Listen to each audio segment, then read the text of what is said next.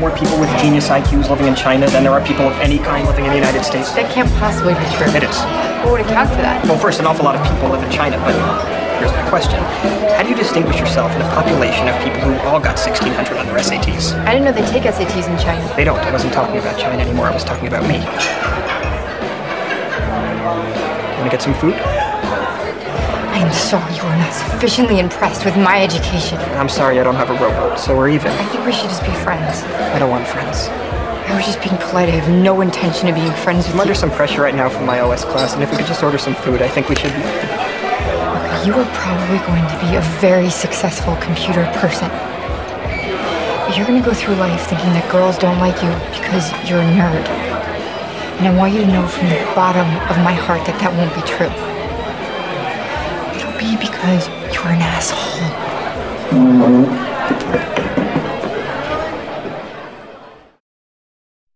Welcome to Worth Watching Guest Choice, where a guest chooses a movie somehow relevant to them and we talk to them about it.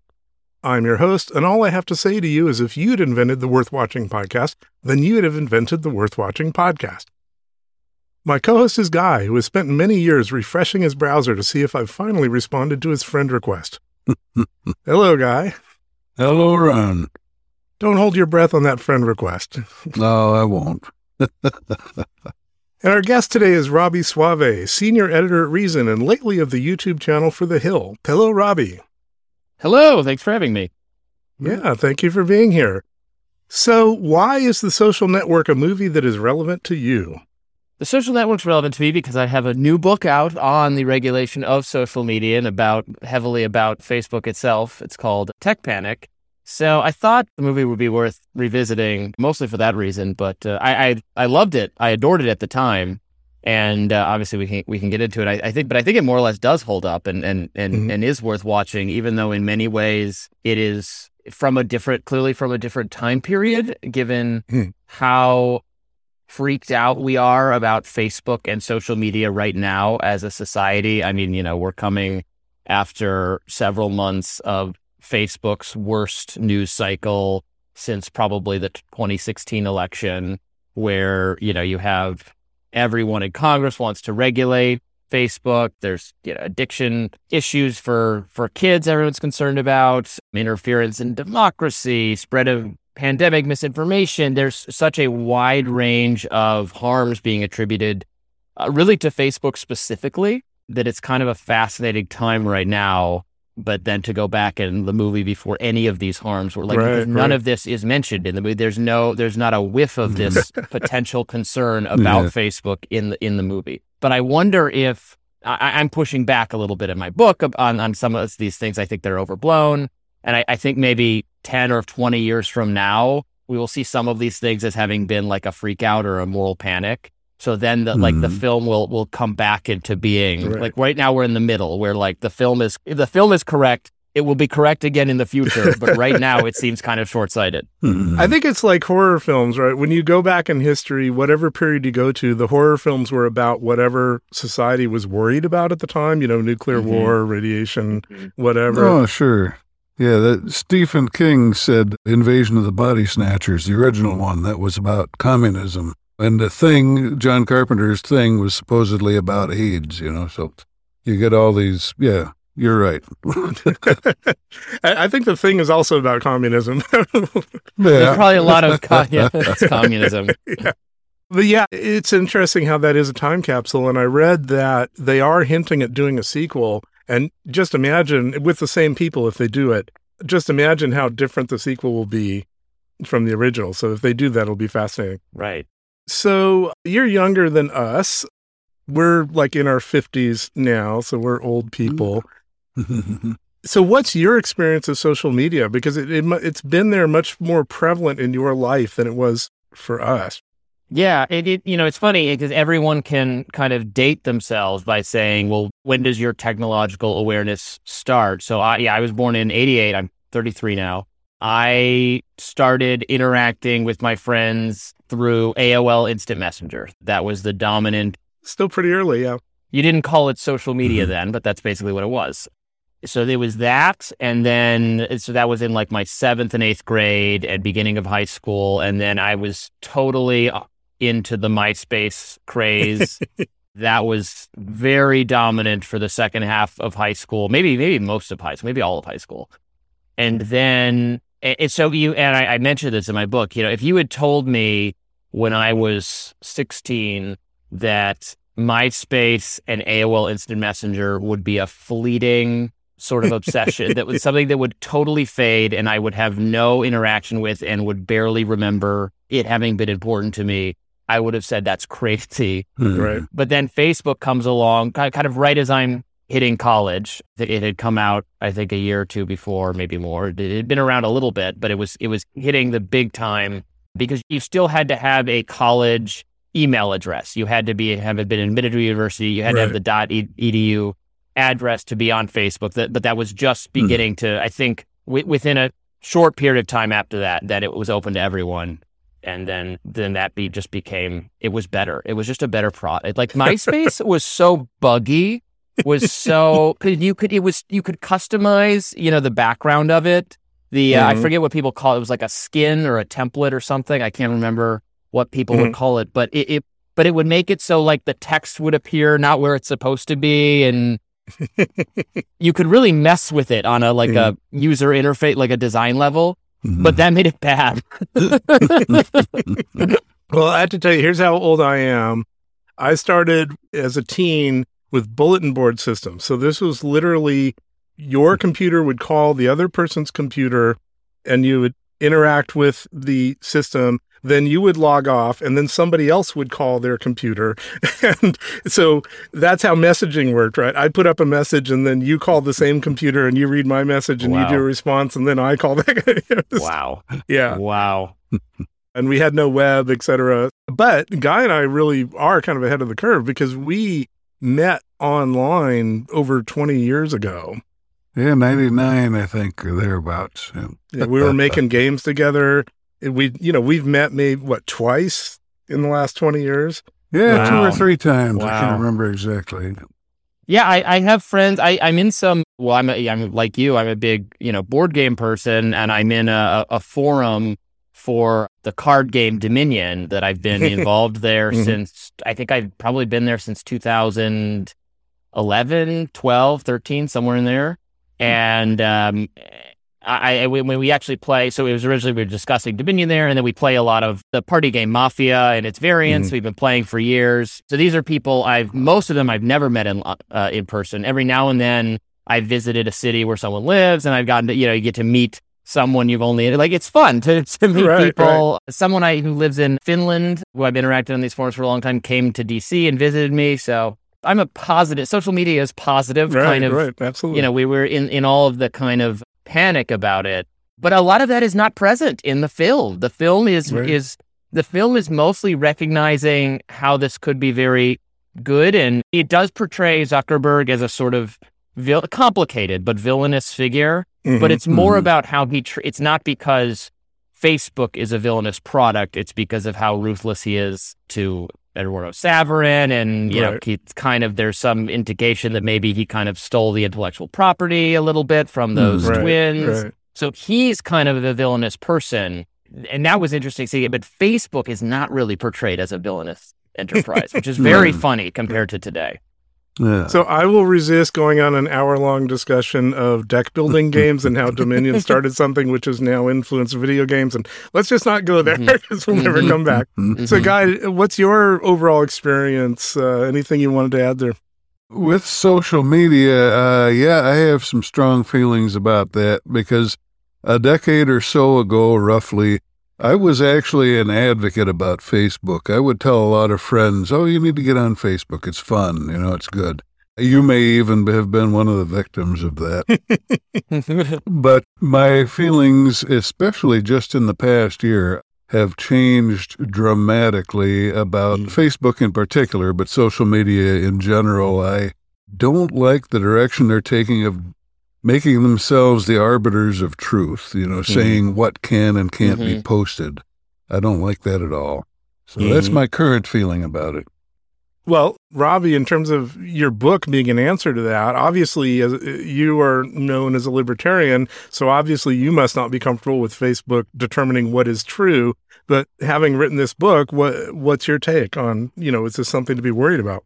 Yeah. So I, I also am frustrated with a lot of choices that Facebook and Twitter and YouTube and Google make about moderation. I, I think there have been bad moderation decisions made in the realm of pandemic related speech, political speech. And I have objected when they've made bad calls and I've criticized the companies.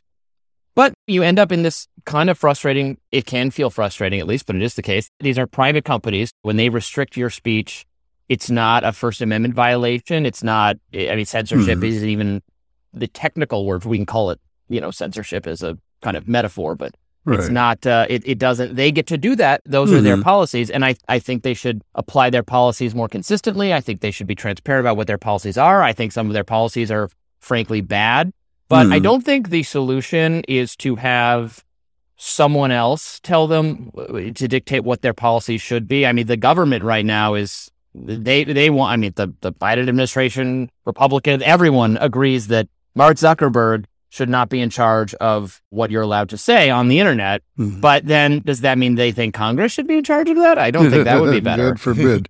right, right. I don't think anybody thinks that would be better. But the only other thing I'll say on that, while it's true, again, a lot of these have been bad calls and I'm, I'm concerned about them. The current landscape for having conversations online is very good, is like the best it has ever been. We are not experiencing this vast silencing Mm-hmm. There is like a wider range of viewpoints being discussed and challenged and put out there than ever before. The volume of conversations, the diversity of conversations is something very admirable that we would that we would risk damaging if we took regulation or we harmed Facebook mm-hmm. or we mm-hmm. did some dramatic. Even people who who rightly and rationally are concerned or that you know there has been censorship, there's been bad moderation calls we could make it a lot worse. It, could be worse and was worse mm. in the era before social media when you just had a few media companies that got to tell you what to think. And right. no one, no one even had the, the, the idea to have, you know, the platforms where people could speak up at will and share, you know, information and some of, some of it bad and some of it wrong, some of it contrary to what established people want you to hear and say. But I, I think that's better. Mm-hmm. And I think you've probably mentioned this. Certainly, David French has talked about this, which is that conservatives who feel that they're being censored look at Facebook. Overwhelmingly, conservatives get the vast majority of attention on Facebook.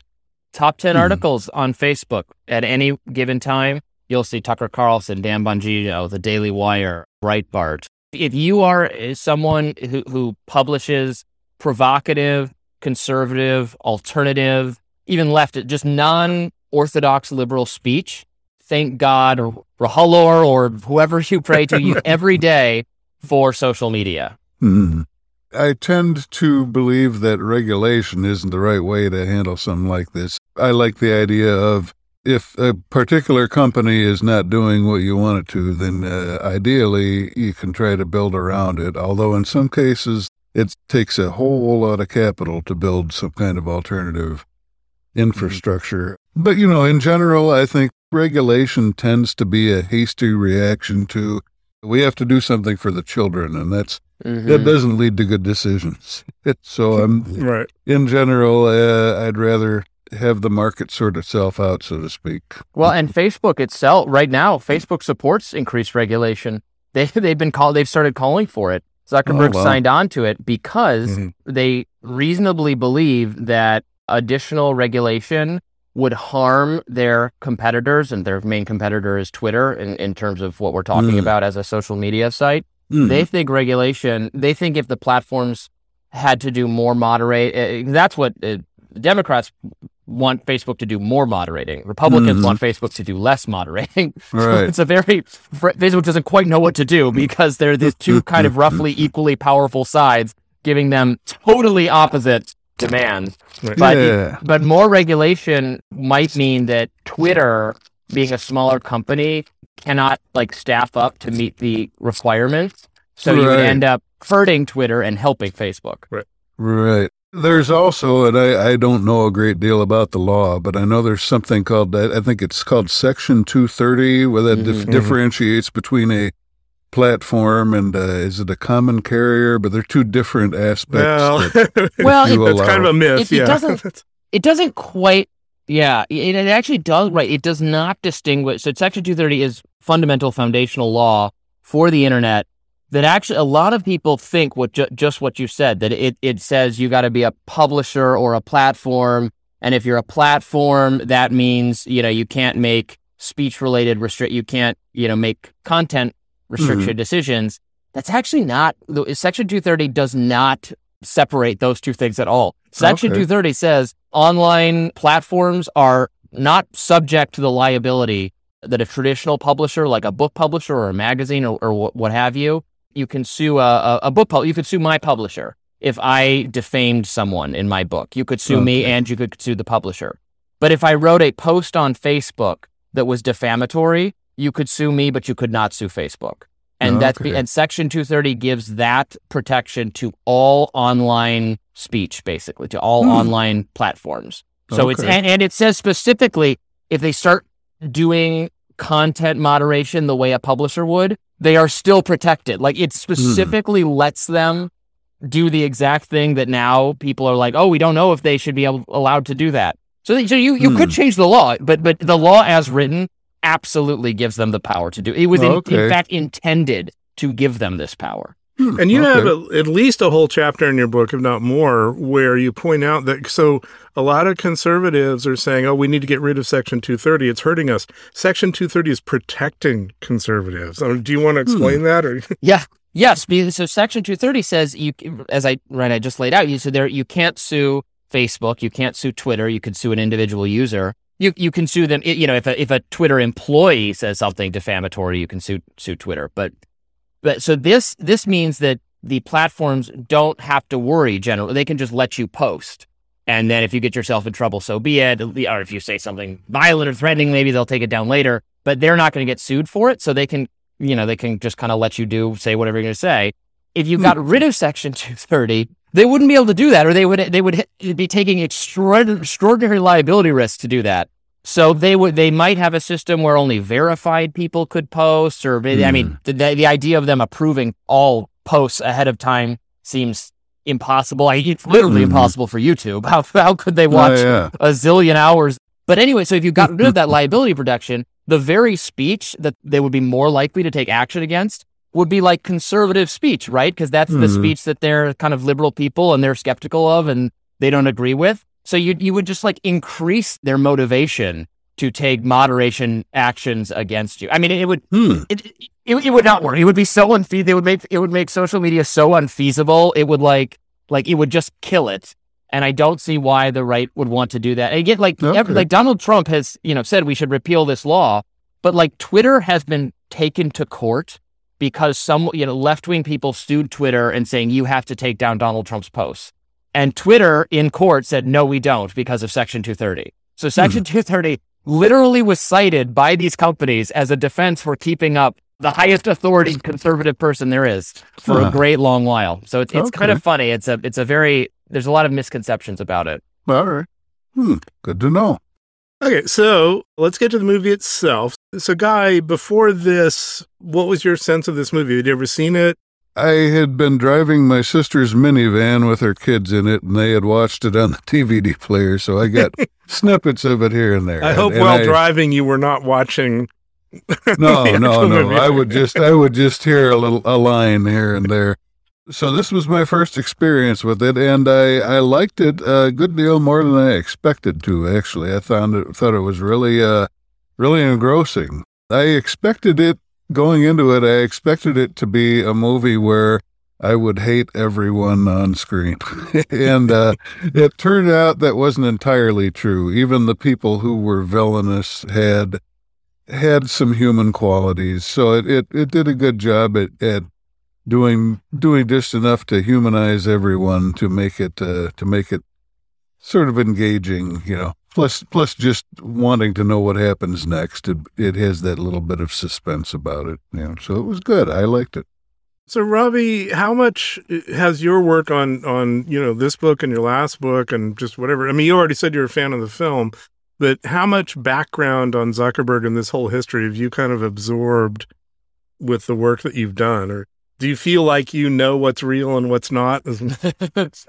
yeah, I, so the the film was my when I saw it. I saw it in theaters when it came out, um, however many years ago that was now, and that was kind of my. I mean, I was an active Facebook user and kind of you know, so that, but that was my first sort of introduction to you know the broader story, the, the you know the kind of the intrigue about the funding, and you know, you know, he well, the, the, the, the two legal matters, his dispute with the Winklevoss twins and the friend and everything, which makes for very interesting backstory. And I remember at the time wondering if, though, the film was being kind of unfair to Mark Zuckerberg because I'm like, okay, they're making a movie about this.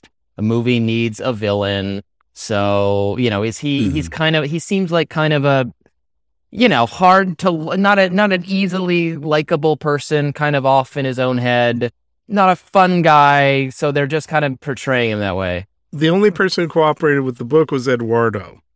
So mm. you have to naturally assume that this has an pro Eduardo, anti Mark slant to it. yeah, yeah, and and he's definitely the one in the movie who comes across as, to the extent there is a good guy, he's pretty much it. You know. yeah, yeah, right. So it's very, but I was so you know I wondered if it was, and I, I guess I still don't know. I you know he probably has a equally compelling side of why he was justified and he was right, and they, they like they imply that he leaked some incriminating story about Eduardo to the newspaper, and but like they never really possibly for liability reasons, right? Never state definitively that he did do it, or I don't know. They maybe there's some hmm. maybe or maybe there's some disclaimer in the like all uh, similarities to people are you know we're not vouching for it or whatever artistic li- license, but yeah. Hey, so this podcast is committed to complete transparency. So I'll tell you that Guy messaged me that it isn't really a guest choice episode because I maneuvered you into this by suggesting that we watch The Social Network. So I wanted to check in with you to get your libertarian perspective. Do you feel exploited by this process? Have I committed a trafficking crime here by suggesting this film to you? No, no, I, I would be, I, I was, I was happy to, uh, to discuss it because I really did like the movie and it's very relevant to my book. So okay. I'm, I'm happy deal. for it to be. I feel better our now. subject. so now we'll maintain the fiction. The guy and I have not yet seen the movie, so we're now going to retreat to our secure, private Facebook chat room where we'll totally legally stream this film to each other and talk through it, and then we'll be back to discuss it with you, Robby.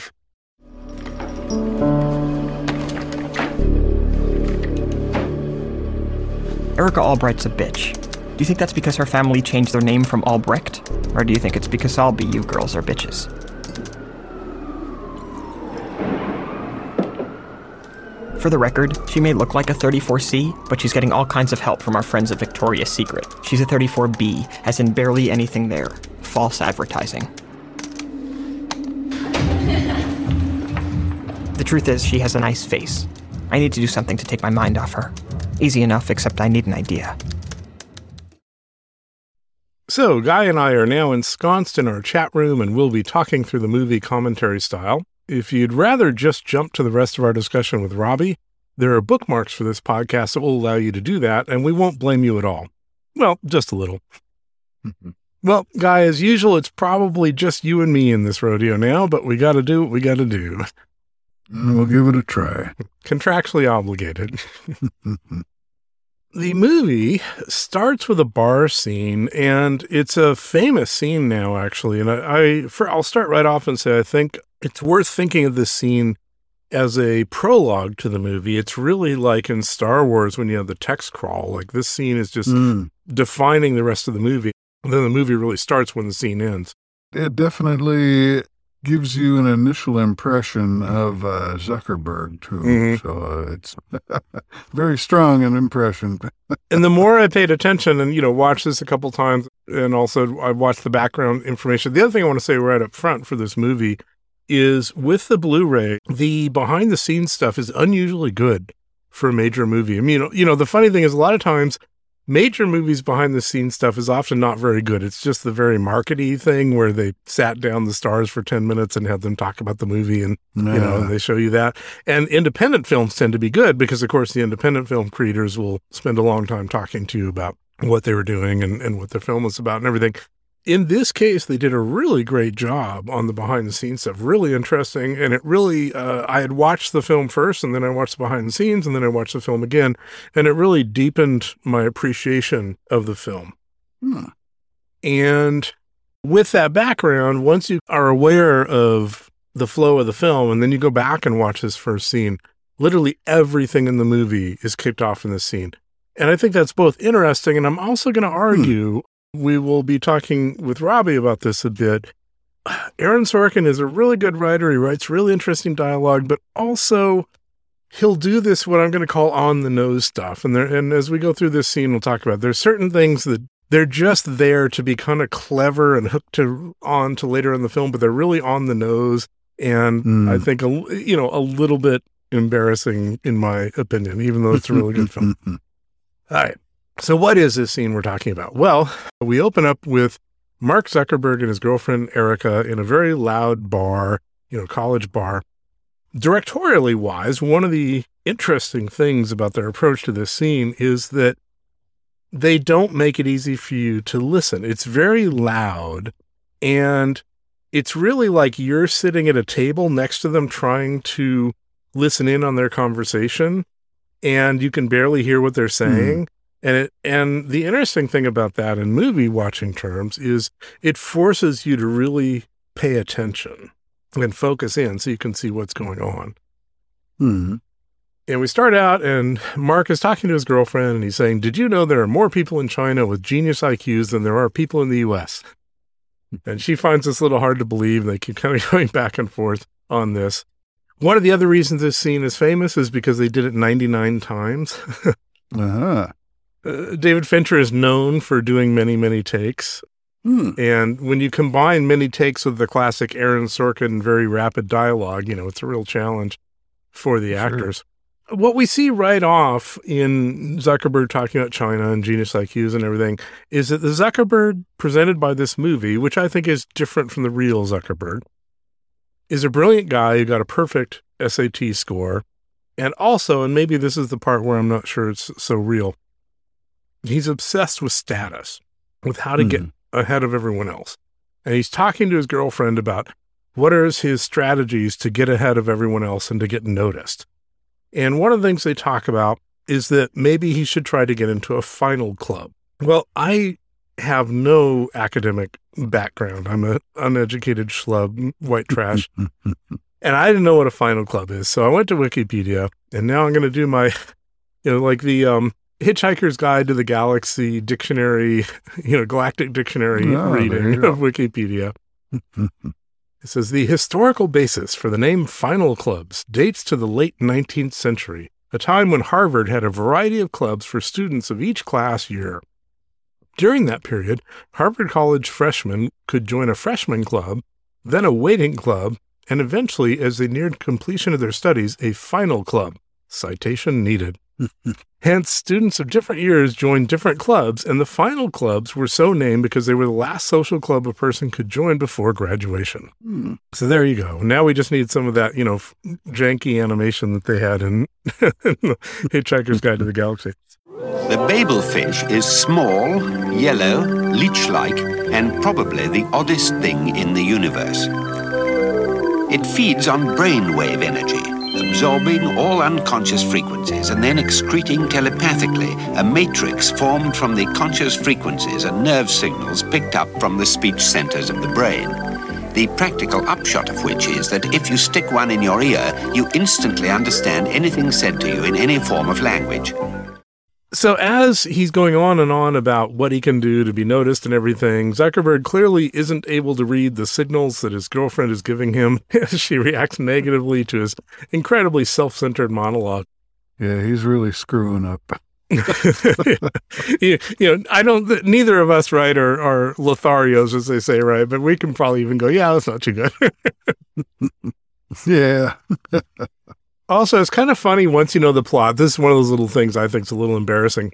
In the middle of their conversation, she randomly mentions that she has this attraction to guys who row crew. You know, crew being the when you're on the the little um, Hmm. canoes and and rowing that they do in these fancy schools. Which I, I looked into as a result of this, and it actually it's a very very difficult sport. So I don't Mhm. want to demean it, but it is also a very, very high end, you know, rich person sport. Yeah, yeah. and she just mentions randomly in this conversation that she's attracted to these people. And she says it's the same way you might have an attraction to cowboys. Hmm. And there's no reason for her to say this. It doesn't fit in at all. And the only reason for it is because they want to set up the fact that some of the villains of the movie row crew and they want to set up this kind of motivation for Zuckerberg. Yeah. So again, I'm going to say it's on the nose. Or arguably uh, non villains, depending on how you view it. right. Then she breaks up with him. She's not going to be his girlfriend anymore. And Zuckerberg, once again, illustrating his cluelessness, and I can relate. I'm I'm about this clueless. He says, "Wait, is this for real? If so, I apologize." it's like, well, okay. If I need to apologize to get out of it, then that's what I will do, and we will stay together, right? he, is, he has the very uh, functional mindset of a computer programmer. yeah, that's true. If being broken up with, then apologize. and her parting line to him, which will become very important at the end of the film you're an asshole. For my complaints about some of the writing, a very effective scene, really well done, really sets up the movie, really, really draws you in. I think um, Fincher, you know, did a really good job with this. And now we get the opening credits, and that's one of the reasons I say really this is where the film starts, right? That was just saying, okay, this is what this film is about.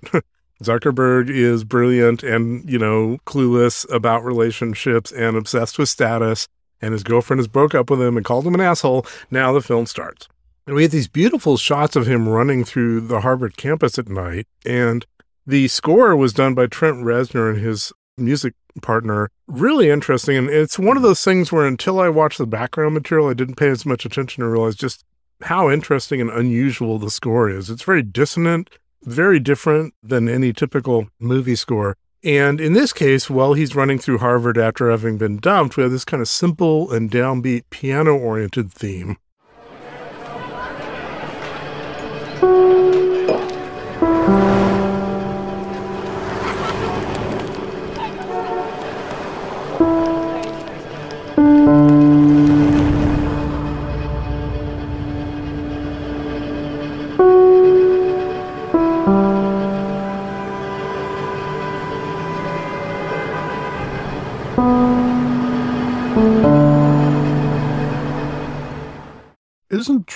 Reznor in some kind of rock band? Well, yeah, he got famous in Nine Inch Nails.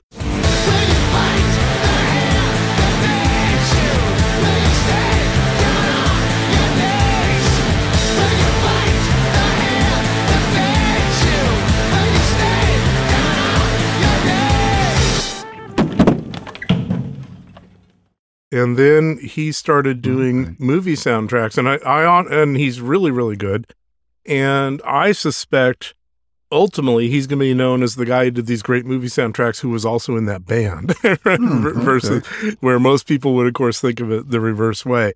The other interesting thing here about some of the shots we're seeing here and there's some later on is that the ones that were actually done at harvard well it turns out that harvard is very hostile to people filming on their campus. Mm. in the 1970s, a film crew damaged some of the trees on the grounds and they stopped allowing people to film.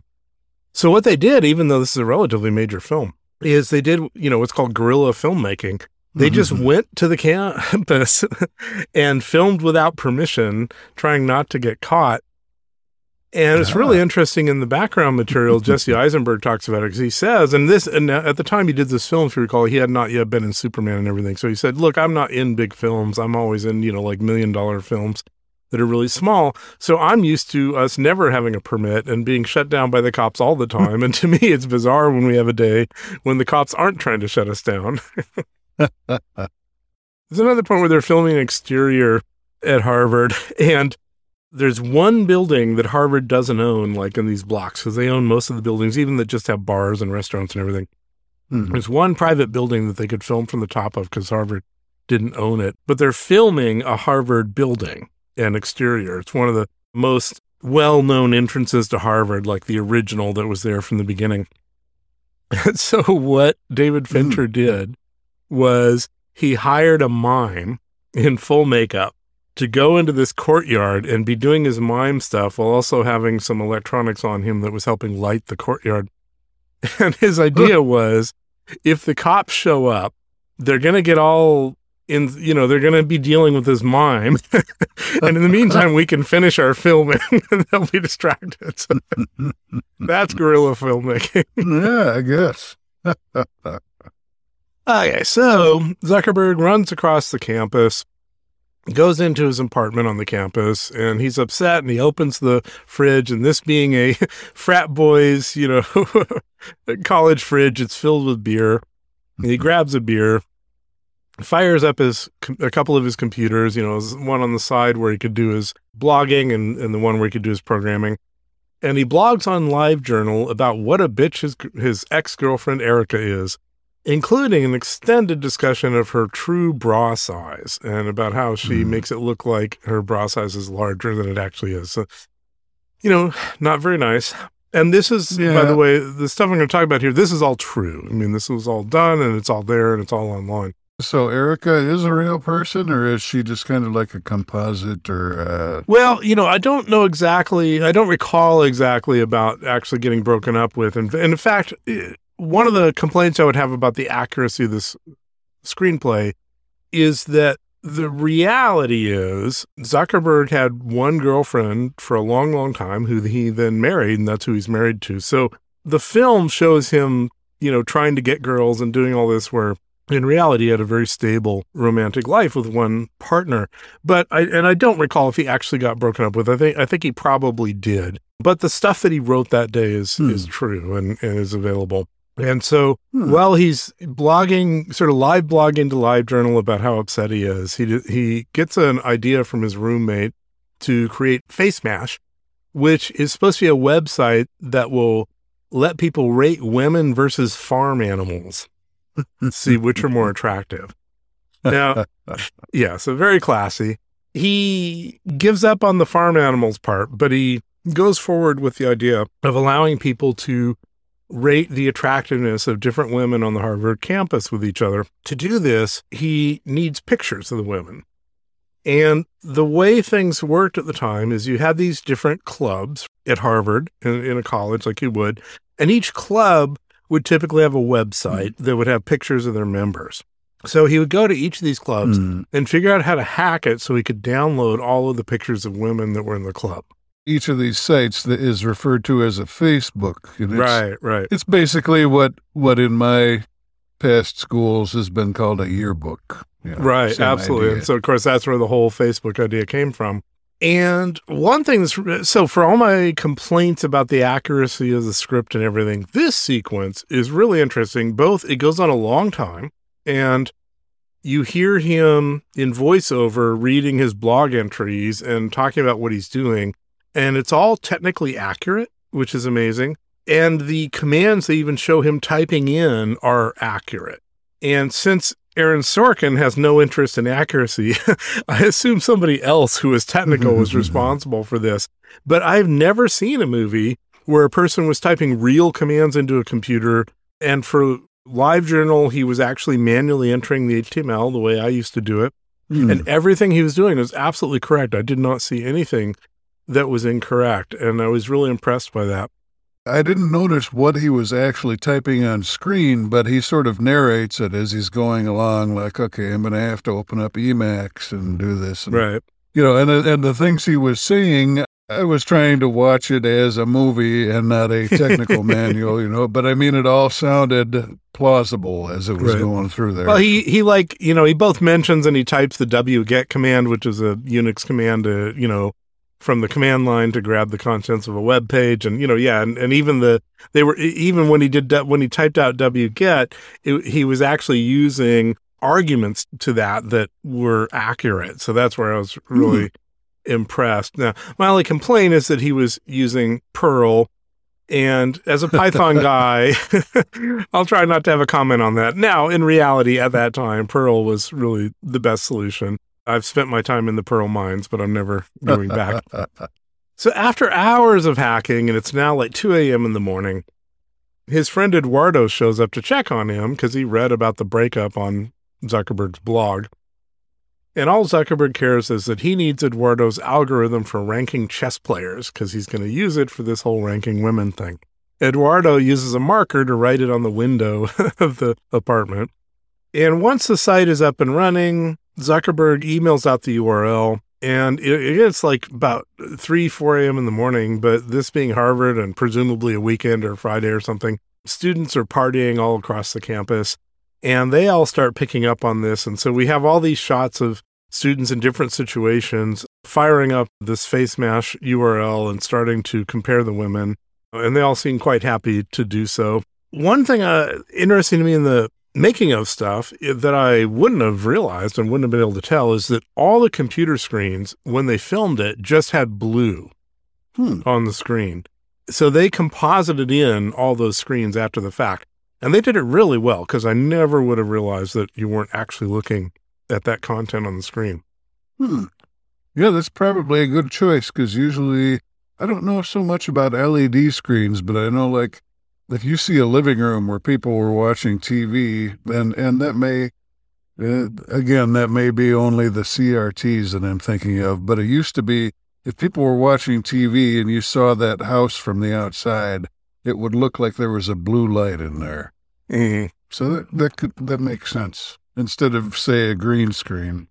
Right. People are starting to use the the site and then Harvard's IT security guy who's in bed with his wife gets woken up with a phone call. they don't know what's going on, but there's so much traffic happening that it's about to crash the Harvard network. And he says, You're saying this is unusual traffic for four in the morning? And the guy who called him says, No, this would be unusual for halftime at the Super Bowl. And I'm just going to say, boy, 2003 was a very different time for bandwidth because this is, in today's terms, this is a tiny little amount of traffic. You wouldn't, you wouldn't take down the Harvard Oh, yeah. network because a few hundred students are hitting a website. you know? Oh, sure. Although, for perspective, I, I remember when I first got on the internet was when Windows 95 came out, Mhm. You know, and we were using the, the modems back Mhm. then, the actual Mhm. dial up modems. So that this would have just been eight years after after that. So yeah, Well, and I started with 300 baud modems, right? So you literally, as you were going onto a site, you would read the text as it came in. and then they went to 1200 and 2400 and i felt like i didn't need more than a 1200 baud modem because i couldn't i couldn't read faster than that oh yeah, yeah. I did actually in the in the eighties. I very briefly used CompuServe, and I think it was a 300 Mhm. baud uh, modem. yep So yeah, I Yep. got to experience that just a bit. and indeed the network does crash and this results in a six month academic probation for zuckerberg he's put in front of this whole board of all the it people and you know they're there to browbeat him and he tells them he thinks that they should be giving him recognition because he's shown the flaws in their network A white hat hacker. Yeah. yeah, comparing animals to women are, are almost. now, at this point, the movie starts switching very rapidly between scenes at different times, you know, over the years, going back and forth in time. It's all anchored by scenes in a law firm's conference room where they're taking depositions for two different lawsuits after Facebook has become a big success. So, because of the way is structured, rather than describing every scene change, I'm just going to kind of go through the threads and talk about what was happening. Uh, So, one of the lawsuits is brought by the Winklevoss twins, and these are these very good looking, very healthy, wealthy brothers who are tall, in excellent shape because they are champion crew rowing people. And I, I don't know the crew terminology, so I'm just throwing words in here. Uh, now, here's a question I have for you. Did you realize that the twins in this were played by the same actor? No, I didn't. So they would have had to do some visual trickery. Yeah. What they did was they hired two people to do it. One was Armie Hammer. He's the one whose face you see, and they hired another guy. And then they decided to use Armie Hammer's face for both of them. So the other guy had to choose, like, Mm. it was kind of embarrassing, right? You've been hired for this major movie for David Fincher, but your face isn't going to be in the movie. And he spent a long time thinking Hmm. about it, but finally it's like, it's a David Fincher movie with Aaron Sorkin, and I'm going to learn a lot, so I'm going to do it, even though you know, it was a little embarrassing. And he looked You very similar. Honestly, they could have, and they almost did. They could have just gone with them because the two of them looked very close. But yeah, they, they went through this whole complicated process where they would do each scene twice. Of course, they'd do many versions of the scenes because that's what David Fincher does. One set of takes would be with Armie Hammer as one of them, and the other guy's the other. Then they would switch it and do them all again. Hmm. And then in post processing, they would replace the other guy's face. Well, I'll be darned. And they did it really well because, yeah, just if you aren't told about it, you would have no idea. Well, yeah, I, I, that that I didn't catch on. Yeah. And to me, that's the best special effects.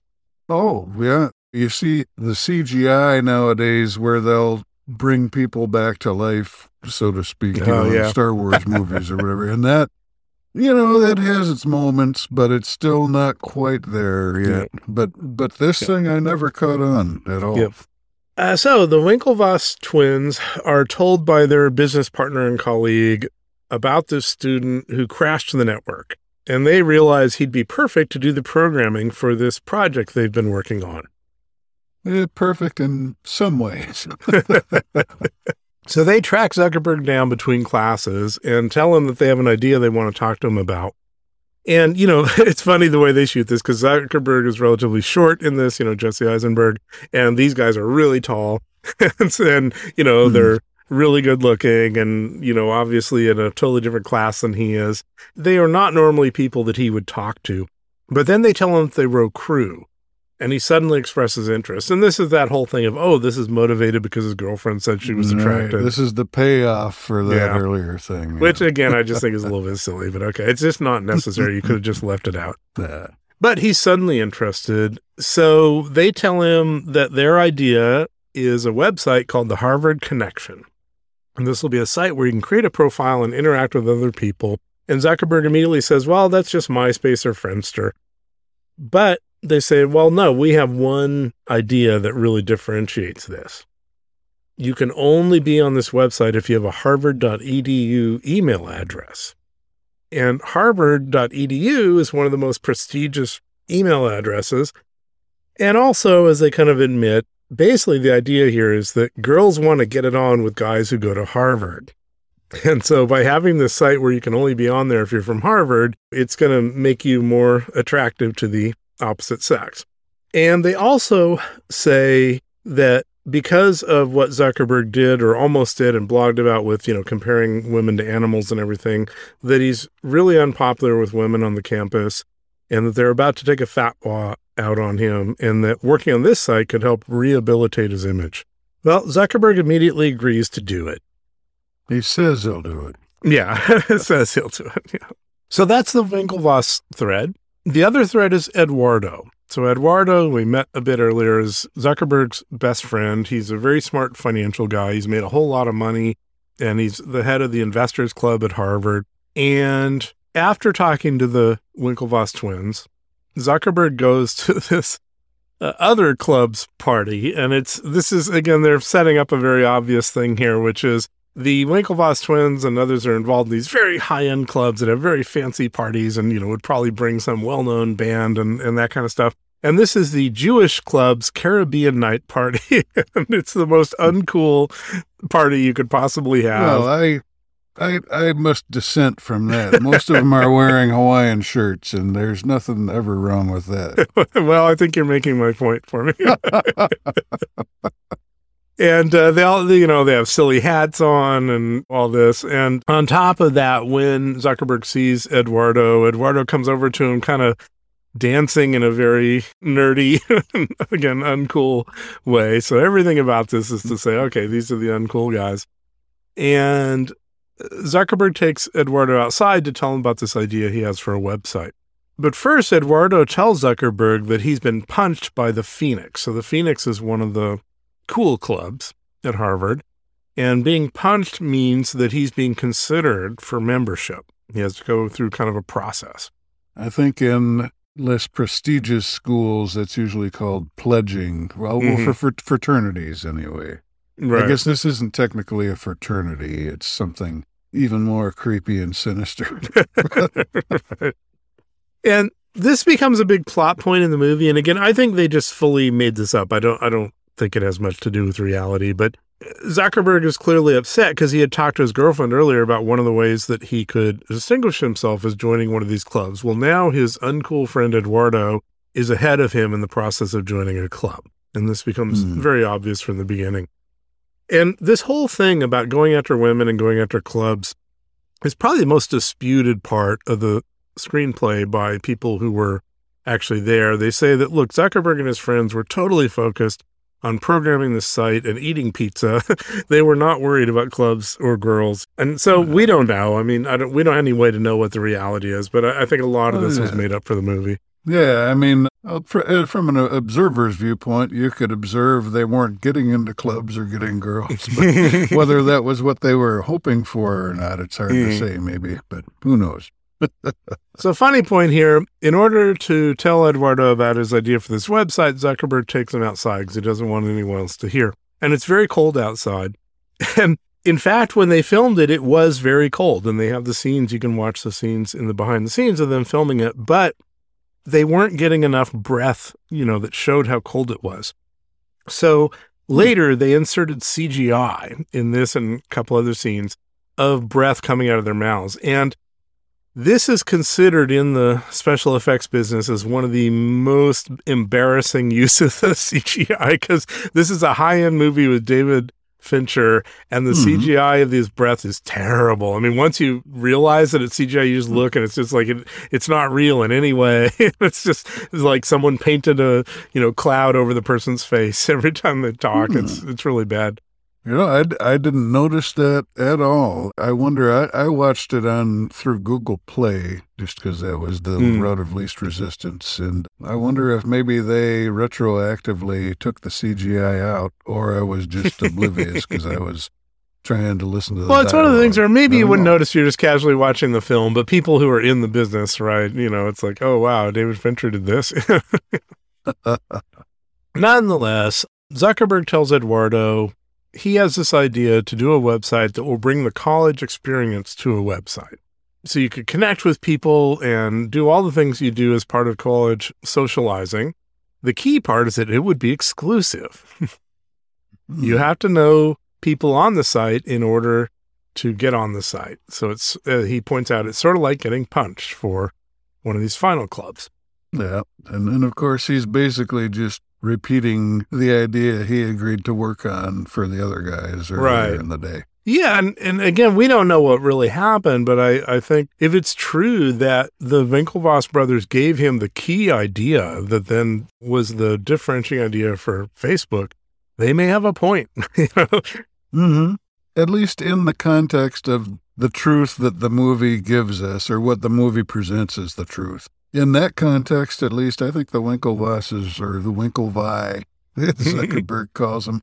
Yeah, I think I think they had at least something of the case, and you know, there's you, you can argue that the intellectual property, you know, you can't steal an idea or you can't copyright an idea, whatever. Yeah, but you know, Zuckerberg did agree to something up front and then string them along, so at yep. least as the movie presents it. But Right. But I'm getting ahead of us, so never mind. And the other side of that is they are also upper class twits, right? they are exactly the kind of person yeah. he doesn't like, and that you can, you know, it's easy to yeah, hate. I mean, they're you wouldn't think of them as mensches. Although I was trying to think about it, maybe just this morning. I was sometime recently. I was trying to think about did they do anything in the movie that made me genuinely dislike them? I mean, aside from just being upper class twits. Mostly, I think it's being pretty and wealthy. but no, yeah. they didn't. They didn't actually do anything wrong. They were just the wrong people. so you know, I'm judging them by their cover. yeah, yeah. That's that's it's kind of kind of how I re- recall it now. Yep.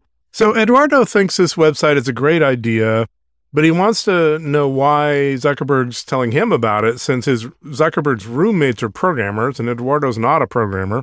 And Zuckerberg very practically says, I need money to get things going, and you can give me money. You'll be the CFO, you'll have 30% ownership. And one of the things we see here, again, as presented in the movie, is that Zuckerberg, in terms of friendships, is very practical. Like, I need this from you, and therefore you're my friend, mm-hmm. and now you should give it to me. You know, that is his his approach. yeah. Had things taken a different turn later, this would be one of the great deals in history because it's a Mhm. thousand dollars that he Mhm. wants from him for Right. thirty percent ownership of Facebook. Right. and as we'll talk about with Robby, and you know, I'm sympathetic. I mean, the first investments in Google were like ten thousand or a hundred thousand. I mean, these are relatively small amounts for you know what becomes a gazillion dollar company. Hmm. If you don't have that person to give you a thousand dollars, you don't have a company. Right? Yeah. because you can't buy a server, you can't do whatever. So I think that someone putting in those initial amounts, even when they're small, is very important. Oh, sure. So as Zuckerberg gets to work on what's called the Facebook, he strings along the Winklevoss twins for six weeks, keeps they keep emailing him to see how things are going. He keeps putting them off, saying he has schoolwork and this or that. He's implying that he's working on the site, but he's not actually doing anything. Yeah, they. I think we find out that they sent him maybe thirty-six emails, that, give or yeah. take, and he sent back fifteen. And each one was like, "Oh, I'm going to have to meet my parents this weekend, or I'm going to have to do this on Wednesday night." You know, he's just keeps keeps bumping, kicking the can down the road. You know. Right. And while he's working on the side, Eduardo is making his way through the punching process for the Phoenix. So we see a few amusing scenes of the ways that they do that. And finally, after having put off the twins for six weeks, as you said, Zuckerberg finally sends them an email saying, Here's all the problems. I'm not going to work on this. And at the same time, he registers the Facebook.com as a website. Mm-hmm. And in the deposition, we see they accuse him of having 42 days to analyze their system and make use of it in creating his own site. And we have a great little interaction here when Zuckerberg says, Do you see any of your code on Facebook? I could Mark. Did I use any of your code? You stole our whole goddamn idea. Fellas, Match.com for Harvard. can I continue guys. with my deposition? You know, you really don't need a forensics team to get to the bottom of this. If you guys were the inventors of Facebook, you'd have invented Facebook. and, you know, again, as presented in the movie, I think the glass twins have a point. Yeah. So then we have all these scenes showing the rolling out of Facebook and the results of that. What happens is Zuckerberg is in a class, not really paying attention, kind of falling asleep, it looks like, and a fellow student who knows him asks him if a girl in one of his other classes has a boyfriend or is open to dating. He wants to know all this information about her. And this does this light bulb thing for Zuckerberg. there must be a, a trope for this particular thing where uh, you know the eureka moment where he Mhm. he just shuts his laptop, leaps up, runs back you know, without even answering the guy's question. you know, Mhm. runs back to work on the last step of the the puzzle. And Eduardo shows up and he explains to him that the last step is relationship status. What's it all about ultimately at college? It's about trying to have sex or knowing if other people are having sex by knowing what their relationship status is. And for the Yeah. record, I'm an it's complicated all the way. and as Eduardo and Zuckerberg discussed, at the end of the day, it's all about whether you're going to get laid. And then Zuckerberg does another one of these transactional things with Eduardo. He says, Okay, this is the very last piece I needed. Facebook is ready to go live right this moment. I just need you to give me the emails of everyone in the Phoenix Club. Yeah, this is this is a big thing to ask because he's trying to get into this exclusive club and Right. And he's still in the process of applying. Yeah. right, right. And Zuckerberg is saying, "Hey, let me spam all these guys." yeah. And he just insists on it, and Eduardo gives in. and Facebook goes live. A day or two later, the Winklevoss twins find out about this, and they're really, really pissed off because they realize they've been hoodwinked, right? Well, they've been waiting for Zuckerberg to do their site. He was actually off doing his own version of what they had proposed to him. Mhm. So they call the family lawyer. And, you know, at this point, it's kind of funny because they're all upset. And at this point, Facebook has 650 users. Modern parlance doesn't seem like it's too significant, but uh, yeah. And the guy who's their business partner says, I don't want to hire a lawyer. I want to hire the Sopranos to beat the shit out of him. so I think uh, I think they that line is also intended to put this at a point in time, like you're oh, okay, this is when the Sopranos was a big deal. Yeah. The twins, interestingly, fight over what to do. One of them is, you know, very aggressive and wants to just go after Zuckerberg, full guns blazing. And the other one doesn't and says, We're not starting a knife fight in the Crimson and we're not suing anybody. Why? Because we're gentlemen of Harvard. gentlemen of Harvard don't do that sort of thing. This actually helped me. I mean, I, I was already moderately favorably disposed towards the the Winklevi just because they seemed like the wronged party from the way the movie had Mhm. presented it. At least to me, they did.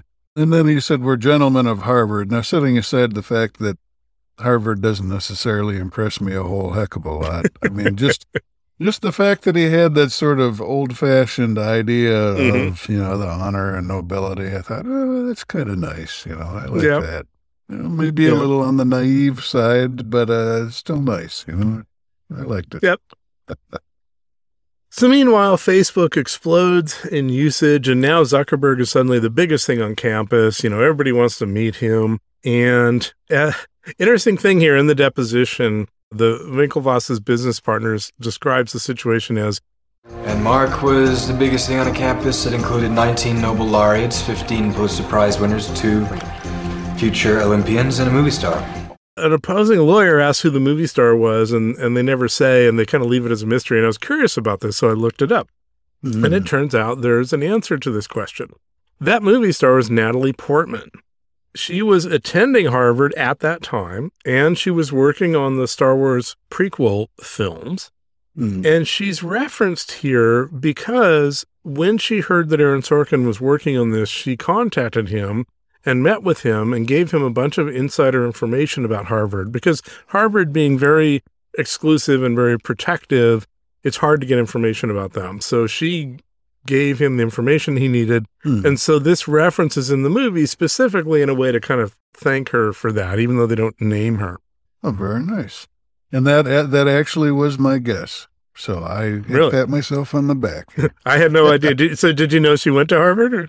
yeah, back back at the time, it was it was a big uh, celebrity gossip type thing. You know, I don't remember exactly how I found out about it, but I knew it anyway. So now that the site is taking off, you know, they have like 4,000 students on it at this point. Eduardo wants to start monetizing it, which means putting ads on it. And Zuckerberg refuses because he says, you know, the thing they have is the site is cool. If they put ads on it for, you know, if they put on pop ups for Mountain Dew, it's not going to be cool. And he's not going to give up on that. I think both of them have a point. I mean, there's a point where you got to monetize something because, you know, it costs money and you got to make money somehow. And that's always been the question of the web, right? How do you make money? But Zuckerberg has a point too. For anyone who was around during the early web days, you would have these things that were called portals, right? Which is very much like Facebook was trying to be. They wanted to be essentially Mhm. your homepage that you would get to the rest of the web on, and they wanted to customize things for you and everything, which is, you know, very similar to what Facebook does even today. But all of those portals ended up becoming useless because what would happen is they would start out being useful, right? You would log in and the homepage would be a bunch of stuff you were interested in and the links that you had archived and, you know, that sort of thing and the updates and you could see that. But because they needed to make money, what would happen over time is the portal homepage would just become a bunch of ads and you would have to Mhm. click two or three times to get to the stuff you actually wanted. They were literally hiding the valuable part from you because they wanted you to go through the all the ads first. So that's why I say I think Zuckerberg has a point. If they were not careful, Facebook could have turned into one of those portals that was just a bunch of ads and then people wouldn't have used it. The other thing for me is uh, this is an interesting history of both Facebook and Google, which is the founders of both those companies up front felt like, oh, we're doing X, Y, and Z and we're changing the world. And what we're definitely not is an advertising company. Mm. Well, both Facebook and Google, what they absolutely are is an advertising companies. That's how they make their money. They Yeah. just refused to accept it for a long time. And th- so they would even go to the extent where the people who are in charge of the advertising aspect, especially at Google, the company, were demeaned and, you know, considered not a valuable part of the company, even though they were the ones making all the money for the company. Yeah. now I think both of those companies understand, yes, we're an ad company and for better or for worse. And, you know, they accept that. Yeah. While they're having this conversation about monetizing, Eduardo stumbles across a weeks old cease and desist letter from the Winklevoss twins that Mark had never told him about. He didn't know anything about the Winklevoss twins. He didn't know anything about Mark working on this other project. And he says, Did we steal their idea? And already at this point, I mean, we're at the very beginning. And again, as the movie presents it, Zuckerberg is totally mistreating Eduardo. He's not telling him what's up. He's hiding the stuff from him. He's, you know, his responses are vague. Yeah, and especially since Eduardo was supposed to be the business guy, you know, he, Right. he's he's the guy who needs to know about the cease and desist, desist letters. exactly. And Zuckerberg says, look, the grounds for this are our thing is cool and popular, and Harvard connection is lame. he says, a guy who built a nice chair doesn't own money to everyone else who ever built a chair. They came to me with an idea, I had a better one.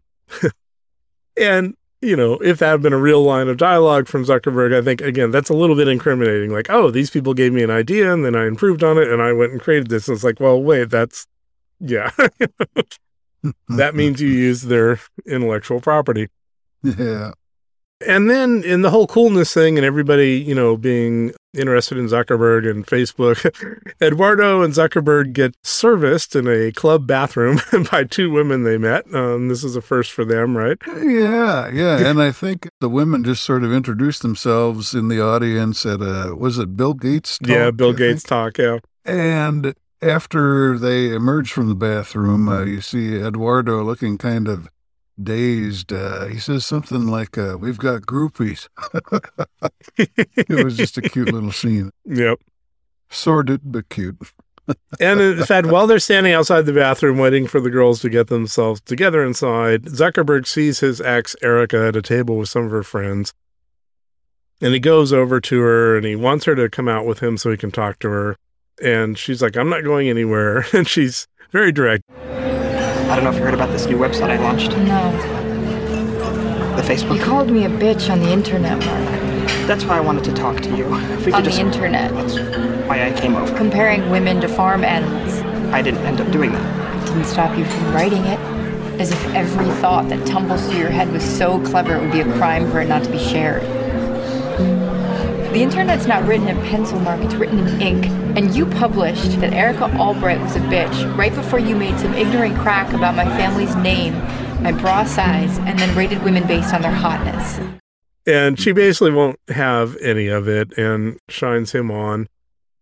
So then the Winklevoss twins and their colleague find out that Zuckerberg has decided to expand the site to other campuses. And they argue about how to stop him and talk about, well, he's violating all these laws, we think, and what do we do? And then they realize, you know what? He's violated the Harvard law. and they realize, yeah, the student handbook that Harvard gives out to all the students has guidelines for how students are supposed to treat each other, which includes, you know, not stealing from each other. They're like, yeah, we've got it now. This is what we needed. We're going to Summers. So Larry Summers, a well-known economist who's been part of the government, et cetera, was the head of Harvard at the time. And their colleague points out, you can't just get a meeting with Larry Summers. One of the Winklevoss twins says, My brother and I, we pay tuition at this school. We carry a 3.9 GPA at this school. We won trophies for this school, and we'll be rowing in the Olympics for this school. I want a meeting with the goddamn president of this school.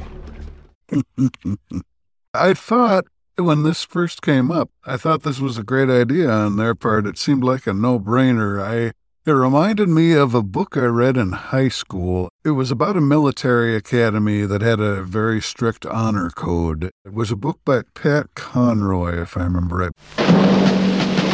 The Institute's code of honor is a simple one. A cadet will not lie, cheat, steal, or tolerate those who do.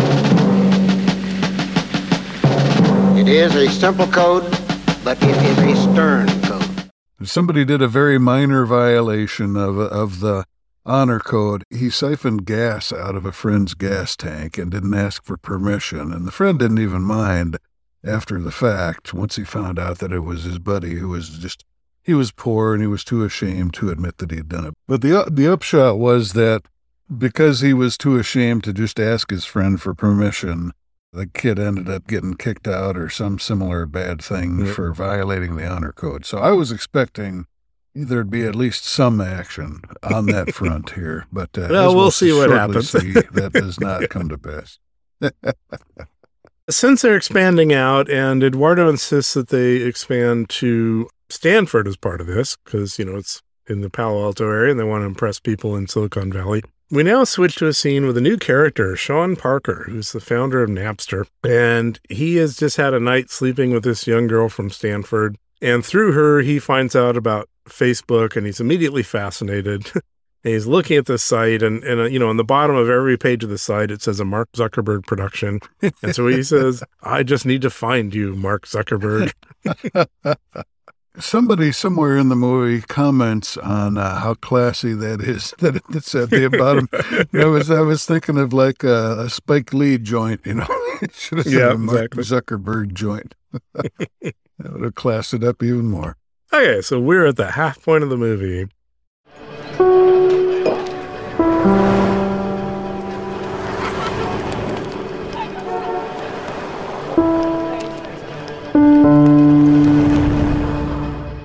So the movie takes us back to Harvard. The Winklevoss twins are waiting in the anteroom of Larry Summers' office. Larry Summers is the president of Harvard, and the circumstances surrounding his later departure are interesting and amusing in themselves, but that's a story for another time. Mhm. The Winklevi finally enter his office, and he's on the phone with somebody, and he says, with a tone of contempt, he says, undergrads.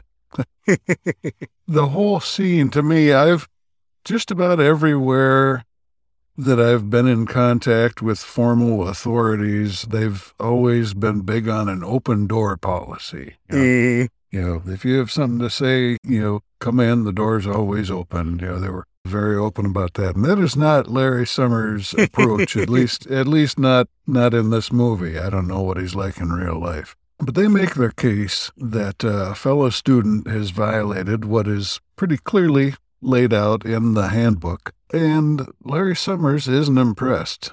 He's mocking them.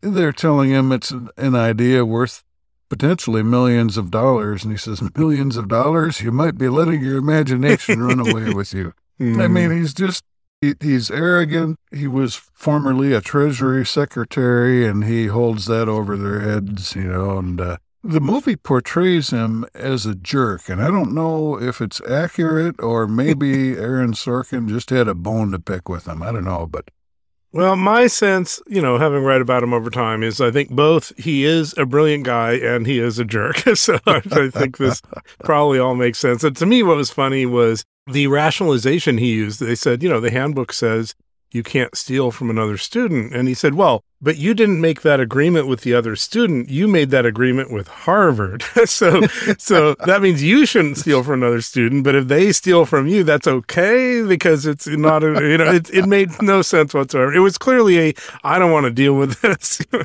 which I understand. I mean, okay, a couple of students created a couple of websites and now they want you who was the head of the treasury to get involved like uh, go do your little kid stuff you know Yeah. yeah, he, he just blows him off. But it is, I mean, the plain text of the handbook does seem to suggest that they have a perfectly good case here. to me, at least. Who knows? Maybe I'm being too generous. well the other problem i'd have with them thinking this is going to do anything is that in, in legal terms what are they going to do it's not like the harvard has some legal ability to cease and desist mark zuckerberg or anything like that so Yeah. they could send him a nasty note they could even kick him out of the school but they can't really like, take his website away from him or something Yeah, the only things that Harvard could do would probably be the things that are within its power to do. Yeah. but they could at least give him the boot. That'd be satisfying, if nothing else. yep Oh, well. So that doesn't go over nearly as well as the Winklevi had hoped. And then we get to see a fancy restaurant, and Zuckerberg is there, and Wardo, and Wardo's girlfriend, and they're all there to meet this Sean Parker fellow. And he shows up, and as Wardo describes it, it's a Seanathon. Sean does most of the talking. He's a he's a real kind of a slick salesman type guy, huckster, I guess you might call him. I'm not sure exactly what, but he's uh he talks a mile a minute and he's got bunches of ideas and he orders appletini for everybody and multiple rounds of appletini. He talks a lot about what advertising strategy they're using and what how they're making money and you know this sort of thing. They're not making money at the moment, of course. And he says that for the moment, that's good. You know, until you know what the thing is, you you don't want to try to get ahead of yourselves. Eduardo tries to get him to agree with him on the ad thing, but he totally agrees with Zuckerberg. An interesting Mhm. part of this scene is that what happens is he comes in, he doesn't know these people. So at first, he's treating them all equally. But in the Mhm. course of this conversation, he picks up on the fact that there's a split between Zuckerberg and Eduardo, and that Eduardo is kind of the out person. And then he zeroes in on Zuckerberg. Mm, And by yeah. the end, he's only talking to Zuckerberg and saying he wants to see him Mhm. again, etc. And he's already frozen out Eduardo, and we'll see that just that theme just continues through the rest of the movie. Mm. Yep. Yes, it does. During this meeting, he doesn't really overtly try to get into the company. I mean, he's going to talk with Mark again in the future, but he doesn't really say, Oh, I want to be a part of this. you know, he's not really going that far. He leaves the restaurant and he does a little spin as he's leaving and he suggests drop the the. By that, he, he means thefacebook.com should be facebook.com. And of course, that's the site that we all know and have opinions about today. In the dorm room, I guess it's probably Zuckerberg's dorm room. I, I can't tell one of those Harvard dorm rooms from another. Zuckerberg's angry because Wardo has done something to bring disgrace upon the Facebook. He engaged in forced cannibalism and animal cruelty. And it turns out that this is maybe not quite as bad as that sounds because in the process of punching for Phoenix Club, Wardo had to carry a chicken Mhm. around for a week and care for it and keep it alive. And the dining hall was serving chicken, and the live chicken was hungry, so he was trying to be a good guy, and he he fed chicken to the chicken. That is a a minor scandal. Yeah, got into the paper, right? Yeah, so the you know the Harvard Yeah. paper, and this is this is true, by the way. So this actually happened, and of course it'll come up a little bit later, as you know. But Yeah. Wardo's argument in his defense, I think, is pretty fair. He says, well, don't fish eat other fish, which is true. yeah, I think birds might even eat other birds on occasion, too. I'm not sure. I haven't done the research on that, but I, uh, if I thought about it long enough. But birds are part dinosaur, and dinosaurs ate other dinosaurs, so there you go. QED. But anyway, Zuckerberg also has a little scandal of his own, apparently, because he has an upcoming art paper to write, and his way of writing it is posting the artworks to Facebook and crowdsourcing the comments on it. so he's he's going to write his paper based on all the intellectual discussion that he gets from his Facebook page right. he's arguably cheating on his art paper, but oh well. Neither one of them strikes me as the biggest of scandals, but they're they're upset about it.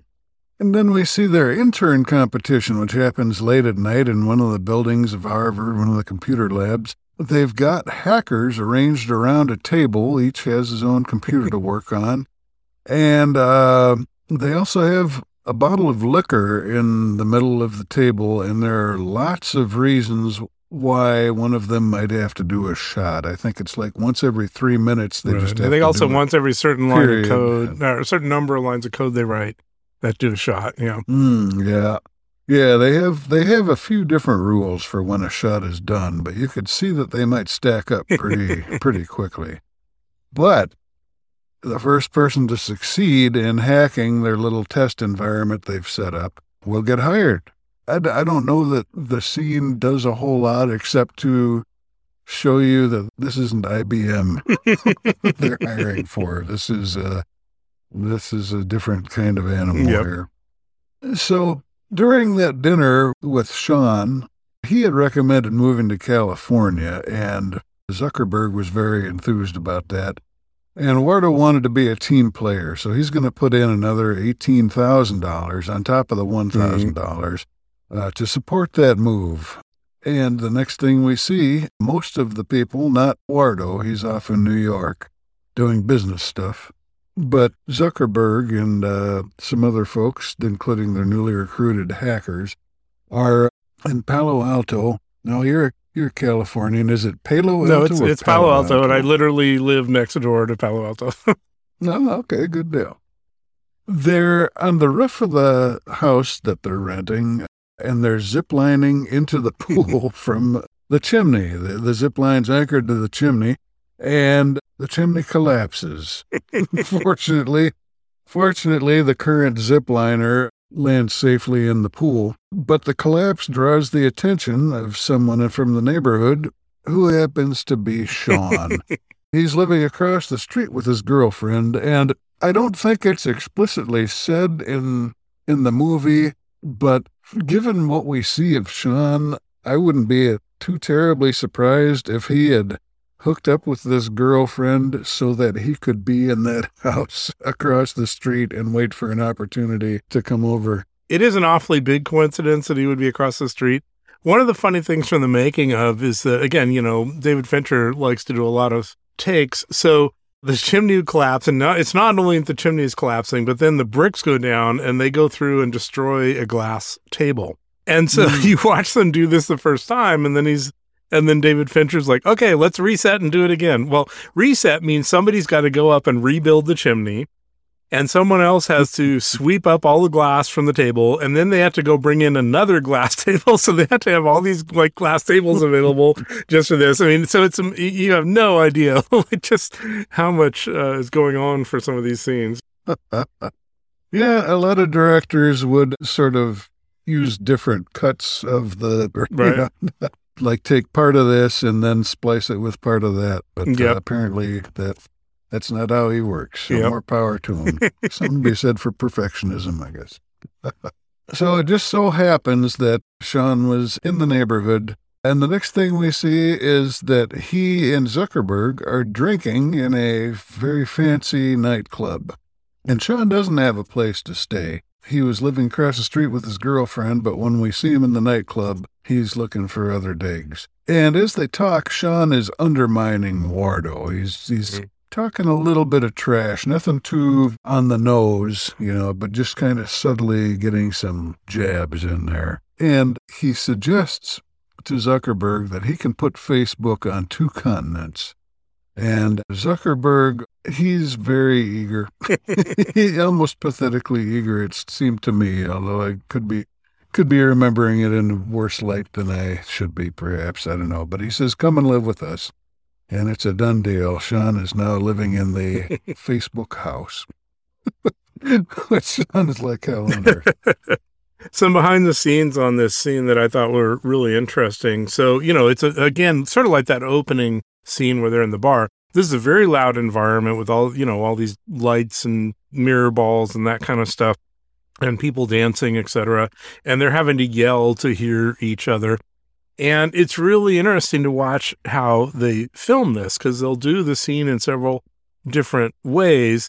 So they'll do it with everyone being as loud as they can, you know, all the, the extras and everything. But then they'll- they they need to record it with just the dialogue and not the other sound. So they'll turn off the music and they won't have extras make any noise, but the extras have to be dancing and stuff. So they're sort of miming what they're doing.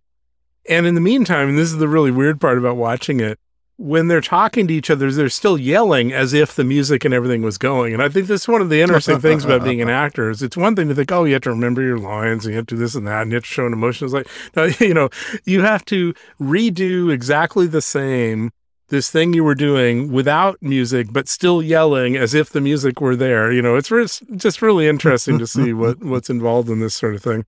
Oh, that sounds neat.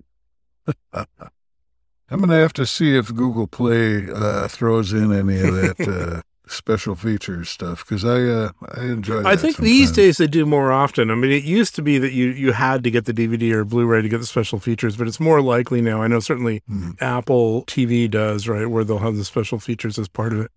We go from the nightclub to Britain, and the Winklevi, as Zuckerberg calls them, are in a rowing contest there.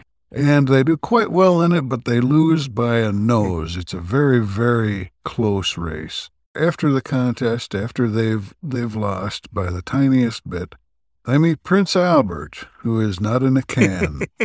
that's a it's an it's an old old joke I'm referencing I have there. actually, when I was a kid, and I I hate the ideas now, but actually, with a friend of mine, did a prank call where we called up a store and asked if they had Prince Albert in a can. And they said, well, let me check. And literally, it took them five or 10 minutes to go off and check, right? So they really were looking and they came back and said, oh, yes, we do. And then we said, oh, you should let him out. And, then we hung up. and now I'm like, wow, we really abused some poor employee who had to spend 10 minutes going yeah, but you did at least execute the joke properly. And the next time that person got that call, they wouldn't have to go Yeah. looking for it. of course, the next time they were probably really out looking for it. So the Prince Albert uh, doesn't have uh, doesn't have much to say except uh, some uh, well-meaning but uh, inadvertently insulting lines. But the Winklevi survive, and then the the host family they're staying with. One of the men from the family. I don't. It, it's not clear if he's the the father of the family or just one of one of the people in the family. He's talking about how his daughter and her friends all know the results of the race already, which surprises the Winklevosses. He explains that it's Facebook. He says, Do you have this in America? right. And they're like, wait, you have Facebook here in Britain? Right. You know, they, they didn't know. Yeah. yeah. Yeah, yeah. They, this is a revelation to them, and it, it's shocking enough that it ends up being the straw that broke the camel's back. They decide at that point that they are going to put all that gentleman of Harvard business to bed, and they're going to gut the little nerd. Back in Palo Alto, Wardo returns from New York, and it takes him a while to get back to the house because while Sean is there watching uh, underage girls play video games and do bong hits, Zuckerberg was supposed to be picking Wardo up from the airport, but he took a nap instead. I guess he'd been doing a lot of work on Facebook. and this is uh, pre Uber. So but somehow Wardo finally made it to the Facebook house. And it's not really a happy reunion. It starts off, Sean belittles his advertising success, which was minimal. Wardo didn't really recruit a lot of Yeah. big clients. And then Zuckerberg ticks Wardo off because he implies that he's more impressed with Sean than with Wardo. And that, that kind of stings, understandably. there is one little moment where the two of them are in a hallway. No one else can hear them. And Zuckerberg says, I need you here. And then he pauses and says, Don't tell them I told you that. So there's this Mhm, little mhm. bit of vulnerability where Eduardo is still his friend that he trusts, but he's still Mhm. treating him like crap. And this is the last time that he even at all, you know, does or says anything honorable towards Eduardo. Yeah. there are consequences to all Mhm. this because, aside from the one you just mentioned, uh, from the consequences to all the less flattering things that they do, because Wardo goes to the bank, freezes the account, whatever's left of the $19,000 in the account, and he freezes lines of credit. So Facebook is effectively dead in the water, financially speaking. But they're in the Peter Thiel's office. Is it Thiel or Teal? Teal. Okay. He invests half a million dollars. So that's uh, a going to be a little more helpful, perhaps, than the nineteen thousand that's frozen now. This happened because of Sean, right? Sean knew Peter Thiel. Right. So this whole deal happened Yeah. because of him. Yep. Yeah, Sean has the has the connections. There's a little bit of insult to injury here, although Wardo wasn't around to see it. Peter Thiel asks who Eduardo Saverin is, and the answer is sort of becoming clear. He's uh, to the rest of the folks at Facebook, he's not really much of anything, Yep. which is too bad because he's he's actually probably, I think he may be the most likable character, and that may be just the way the script was slanted. Uh, we don't know what the truth is. Eduardo is the only one who cooperated with the person who wrote the book on which the movie is also based. But nonetheless, you know, all along in the screenplay, he's just trying to help. He's constantly offering his help to Zuckerberg. And Zuckerberg is constantly just using him in the moment for whatever he needs. But n- never going any Yeah. further than that. You know, Right. So it's just another another bad thing for Wardo. Hmm. And in Wardo's apartment, his girlfriend is not happy. and that's the woman that originally had uh, had talked to them in the Bill Gates audience, and then serviced him, and now is his girlfriend. You know, so she sort of had this arc through the, Mm, the whole thing. And she she was at the dinner with uh Sean, right? with Sean, yeah. Yeah, so she's she's been around through the whole thing, but she's a little keyed up. well, this is that point where you discover, oh, just because she's pretty doesn't mean you should get involved. yeah. You- Yeah. You, might want to get a reference check or two. yeah. Yeah, she uh she's understandably angry that he didn't answer her calls. But on the other hand, I think she says she'd made like 49 a lot of text. and he didn't answer them. And then even though he is the finance officer of Facebook, he didn't know enough about how to use Facebook, or, or she doesn't believe this, although it seems to be true. He didn't know enough about Facebook to set his status to in a relationship. and, So this is one of the things where there's nothing he can do that's right. I mean, you know, okay, he ignored her text, so that's a problem. But clearly, she's on the warpath, like everything. oh, yeah. And then he shows her the gift he bought, which uh, is a scarf. And she says, Have you ever seen me wearing a scarf? it's, yeah, one of those nothing, nothing Right. he does. Yeah, is his right response here. doesn't help though. And you know, like not answering the text, I can understand. right, but his response to the scarf thing doesn't help. He says, "Well, this will be the first time." yeah, thinking a little too logically under the circumstances, I guess. But anyway, he gets a fall to or a fall. he gets a phone call to to interrupt all that. It's an angry Zuckerberg. He's asking about the accounts that were so recently frozen. Uh, and he's, you know, he, he's upset and he, uh, uh, I think he says something like, "Is this what a friend would do?" I, I don't know the exact quote, but it's basically uh, trying to trying to put a guilt trip on on Wardo, uh, where it's it's Zuckerberg who has Right. been doing the. Well, and it's Wardo saying, "Look, I couldn't get your attention. This is the only thing I could do that would get your attention." Right? Yeah. And while this conversation is going on, um, the girlfriend is lighting a fire in a trash. Well, she can. actually takes the the box with the scarf in it, and she sets it on fire and puts it in the trash can on the bed. Yeah. yeah. So it's a, it's liter- it's literally a garbage fire, and uh, uh, Zuckerberg uh, tells Wardo about the Peter Thiel's investment in the company, uh, which gives Wardo the perfect opportunity to break up with his crazy girlfriend. So there's kind of a happy ending. But again, business wise, you have this unhealthy relationship where, wait, the CTO of the company, the head of the business, is being told after the fact that Peter Thiel has made an investment. I mean, yeah. Yeah, yeah, that's not really how these things are supposed to go. Yeah. yeah, so Sean Sean has very quickly insinuated himself into the into the company. Yeah. And this part I will say is true. I mean, Mark Zuckerberg has made statements publicly saying that Sean Parker really helped them and really helped them turn it into a true company and everything. Mm, So there really is an element of truth here.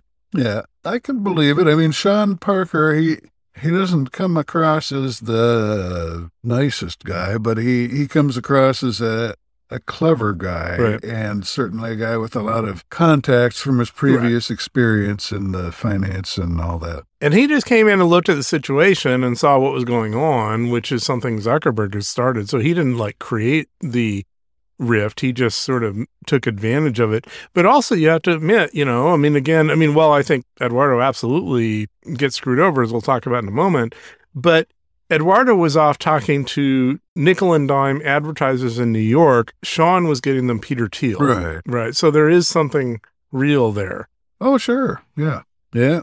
He definitely, at least in, the movie's portrayal, that, and from what you say in real life, he helped the company and become the colossal monolith that it did.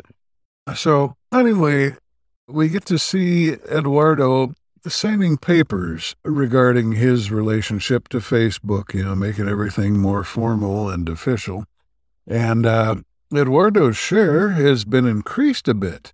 Uh, it's like 30 to 34% or something like that. Because him being a finance student, he understands right. that it may have to be, the stock may have to be diluted later, which is to say, they'll have to have more shares of stock so that they can give them to other people who want to get in on yeah the and there's a really sleazy moment here because when they say oh we had to you know increase your shares and all this he's like oh because you're gonna have to dilute it later.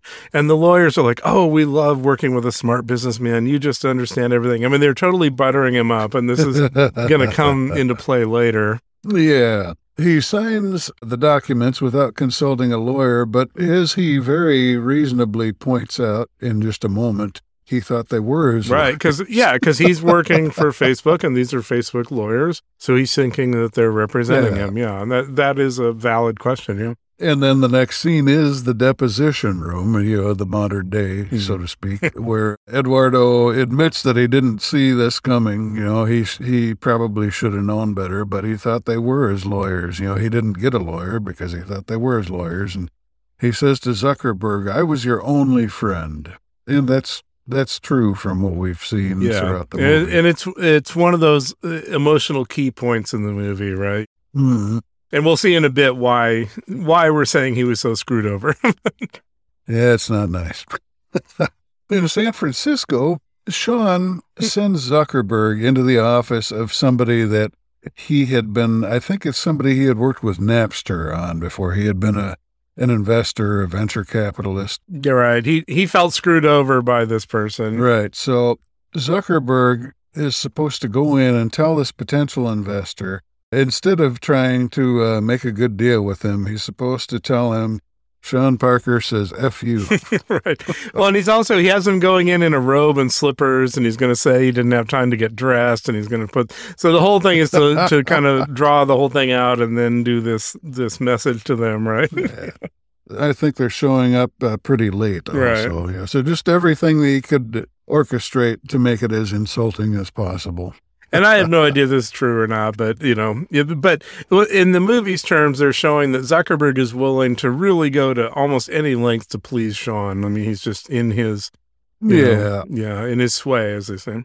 and in the deposition room, now this is uh, where I have to confess that what, as I was writing writing up my notes, I referred to a movie script for this, and I don't remember this being in the movie when I watched it, but the script says that this stunt impressed that investor and he ended up investing. What definitely I do remember was that Wardo went out to see their new offices, but it was actually what he calls an ambush. Right. It turns out that Wardo's share was really diluted more than he could have anticipated. He went from having 34% of the company to 0.03% of the company. Right. What he didn't realize was that everyone else, you know, Zuckerberg and Sean and the other people who were involved, they got what's called Class A stock. So that had its own criteria. He got what's called Class B stock. Mm-hmm. Well, if you have Class A stock, when they add more shares, your stock is not diluted. But if you have Class B stock, when they add more shares in order to bring on more investors, yours gets diluted. So that's what he had missed was he didn't realize that he was being treated in a different class than everyone else. Hmm.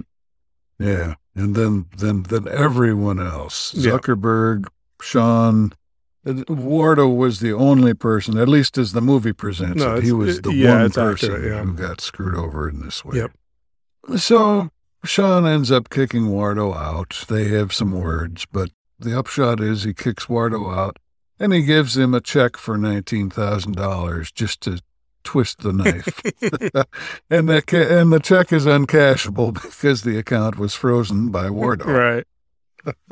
but part of this also, which is another key scene in here, is that Eduardo comes out of the conference room with the lawyer who's just told him what's been done to him and he goes to Zuckerberg, and Sean says, "Oh, you can't talk to him. He's in the zone," which in the movie means that he's in this, you know, programming zone thing, and he can't be distracted. And there is kind of a reality to that, but I don't, I don't buy anyway. It doesn't make any sense here. But nonetheless, Eduardo goes over, takes his uh, Zuckerberg's laptop, and destroys it. Mm. And then Eduardo says, you know, I'm coming back for the entire company, not just for my part, but for the entire company. So at this point, uh, he's uh, really uh, finally, you know, kind of standing up for himself. Yeah, no, that's. Uh, I mean, under the circumstances, I think I might be a little bit hot under the collar myself. One fun little thing is that Wardo feigns a punch like he's going to go at Sean, and, and Sean flinches, but you know, he doesn't actually. Wardo doesn't actually punch him, but but once Sean flinches, Wardo gloats a little bit. You Right. know, he says something to the effect of, uh, "Yeah, I look brave standing next to you," Yep. something like that. That's kind of cute. And then they reached the 1 million member mark. And, and I think this is actually just moments after Wardo Yep. leaves the building. I mean, they're refreshing the the member count periodically and then they refresh it and it's no longer six digits it's seven it's cause for a party and they have the party at a frat house and sean makes some tactical blunders First of all, he's got underage attendees at the party, and he's got cocaine on his hands when the police do the raid. Yep. So he calls Zuckerberg from jail, and, and Zuckerberg says he'll handle it, but he's obviously not not pleased at all. Yeah, it's clear from how they stage this and everything. This is the point where the relationship flips, right? Which is now Zuckerberg is the mm-hmm. top person and Sean is not because he's done something that will harm Facebook. Right, right. Sort of Zuckerberg coming into his own. Yep. And fortunately, he has just received his shipment of business cards that say, I'm the CEO, Right. bitch. Which was something that a phrase that Sean had said to him early on in the movie, right? That he wanted him to get to. Yeah. Yeah. so now the now the student has become the master, Yeah. as Darth Vader once said. so now we get to the last scene, which is in the modern day deposition room, and it's only Zuckerberg and the uh, assistant lawyer he's been talking with throughout the movie. Of course, he asks her out, but she declines. She tells him what's coming up next, that the cases will be settled out of court just to keep it out of the media. And And I think part of what she either says or implies is that the reason they're going to have to settle these out of court is that they can't put Zuckerberg on the stand. He's so unlikable. He will lose these cases, even if he legally, you know, would be in a better position. Hmm. Although uh, as some consolation, she does say, uh, "You're not an asshole, Mark. You're just trying so hard to be."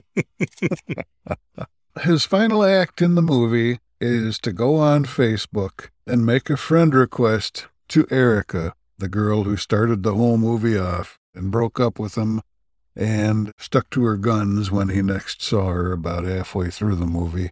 He sends her a friend request and then rather pathetically, I was trying to come up with a synonym for that, but that, that's le mot juste, I think. Sits there just refreshing the page, waiting to see if she has answered his friend request. So now he has he has become the the addict of the monster that he created, and he's also lost the potential love of his life. so pretty sad for him. And then we get the little epilogue subtitles that come up like at the end of Animal House, you know, we get a little summary of how everybody did. The Winklevi got $65 million and placed sixth in the Olympic rowing competition. So uh, they did all right. Mhm. $65 million, I'd, I'd take it. Uh, Wardo got an undisclosed amount, and he got his name restored to the Facebook masthead as a co-founder. Yeah, I'm guessing he got a lot. Oh. I mean, if if it was undisclosed after the Winklevoss got 65 million, that means it was probably a lot more than that. Yeah, yeah, I'm guessing he's not hurting too bad. Facebook, at the time the movie was made, had 500 million members and was valued at $25 billion. And they hadn't even got started So- yet. Yeah, so Larry Summers, all his vast treasury experience didn't help him predict that one. And Mark Zuckerberg, at that time at least, and probably still today, uh, for all I know, was the youngest billionaire in the world. yeah. The end. Okay, so let's go talk with Robby about this. Fantastic.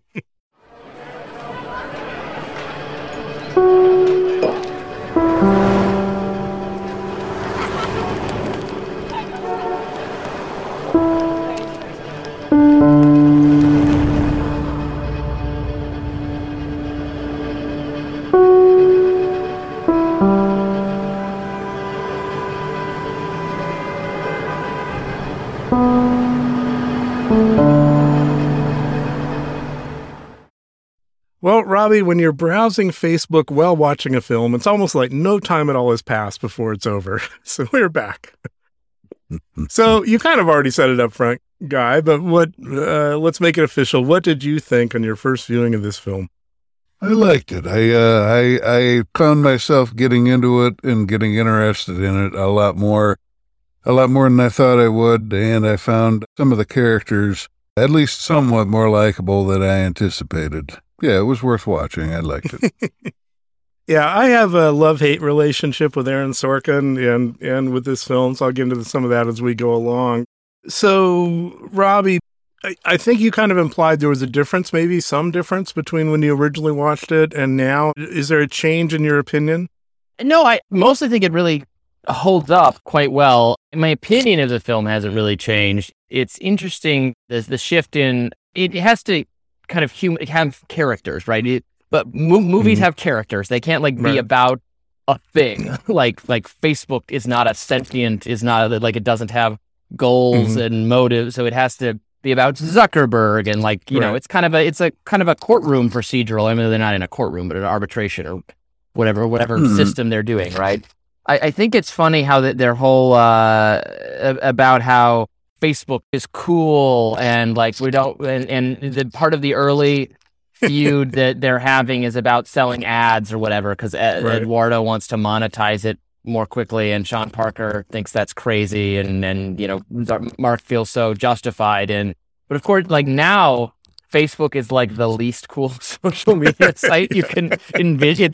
We call it mm-hmm. boomer book, right? Because it's it's Right. where your it's where your your uncle who's interested in some very odd ideas about what's going on in the capital and so things is like is there and you kind of avoid it and it's it's in some ways I think a very weak social media site but it's just the the it, and it, it can change like that like 10 years ago it was you know it was cool it was the cool thing Right. Mhm. They made a usability change probably a little under a decade ago where it used to be that on your news feed, you'd see everybody who was your friends, you'd see their latest posts in the order they were posted. And then they started getting clever with it and leaving some people out and promoting other mm-hmm. things. And that was when I started to sour on it a little bit. This is something you touch on in your book, Robby, which I think is really interesting. So, I personally actually, so first of all, I'm going to defend Facebook from the perspective of for all of their issues, it is how I connect with family and friends who live across the world. Mm-hmm. And if I, and I've had this happen, I've had someone who was a colleague and a friend, and he got pissed off at Facebook and he left and he just disappeared. You said, Robby, in your book that you tried using Twitter without the algorithm. Yes. It is horrible. It is unusable. I dare you to find a person on earth who prefers it. They're probably a sociopath if they do. No, I, I'm joking, but it is. No, on Twitter, you can change it to instead of where it tweaks it and it shows you things it thinks are more relevant. It's still only on Twitter, it's only showing you content from people you follow, you know, the things Mhm. they've tweeted or retweeted or shared. But it doesn't, sh- it's not a chronological progress. It's not just the most recent, you know, it will show you things from 14 or 19 hours ago if it thinks you want to, you, you'd be highly likely to engage with that content. And people get annoyed about that. But in my opinion, and I, I bet 99% of people would end up agreeing with me if they tried it both ways, it's better. If you Mhm. just get the chronological in order, it's not as good. It, it's just because because Hmm. Twitter and Facebook are learning about you. I mean, and that's not that sounds scary, and that sounds like you know, well, then next they're going to terminate us or something. But it's learning about you in order to show you things that are re- more relevant to your interests, things that it knows you will want to see and engage with. And it and it gets it wrong sometimes, Mm-hmm. right? Sometimes it's showing you that like, why am I keep seeing this person? Yet it just Rewatch. they showed up first, and maybe I you clicked it, or maybe or maybe you just had your phone open and you weren't looking at it, and the amount of time you spent looking at this one post, or that it thinks you were looking at for this one post, Mm. might mean it's going to recommend you more content from this person. But Uh, but it's still but like when I watch television, I see advertisements for things that are totally irrelevant to my interests. no, sure. On Facebook, you get advertisements for things you might actually buy because it knows what you like and it knows what you bought before and Mhm. and it like it's better. It's just better. But what I would like is an Mhm. in between place here because, so I, you know, I agree, probably like you say, the absolute just chronological order thing wouldn't work, but I need it for certain people. So I need to see everything that my girlfriend posts because if I don't see it, I might get in trouble. so, so I would like to be able to have some well, you control can, you over can that. create a Yeah. you can create a list on Twitter. You can create lists of people, or like you, uh, where, and then you see all the content from them. Yeah. I, I did some research on it when they made those changes, and it was like, oh, you can go in to individual people and set them to see this person all the time. And I'm like, I, I got 200 friends. I'm not going to do that for 200 friends. Okay, so getting back to the movie a bit, let's talk about some of the actors here. So, in the process of the reporting you've done and everything, Robby, you must have seen a lot of Zuckerberg. What do you think of Jesse Eisenberg's portrayal here? Jesse Eisenberg does a really good job. He's a really good actor. I don't know that the character he's playing is so true to Zuck to Mhm. Mark Zuckerberg. I I don't know. I didn't. This was not a heavily. this was not a book that like I didn't like spend a lot of time with Mark Zuckerberg or something. But from watching all of his interviews and how he talks and comports himself, I mean he he's Jesse Eisenberg makes him seem like more like overtly Machiavellian.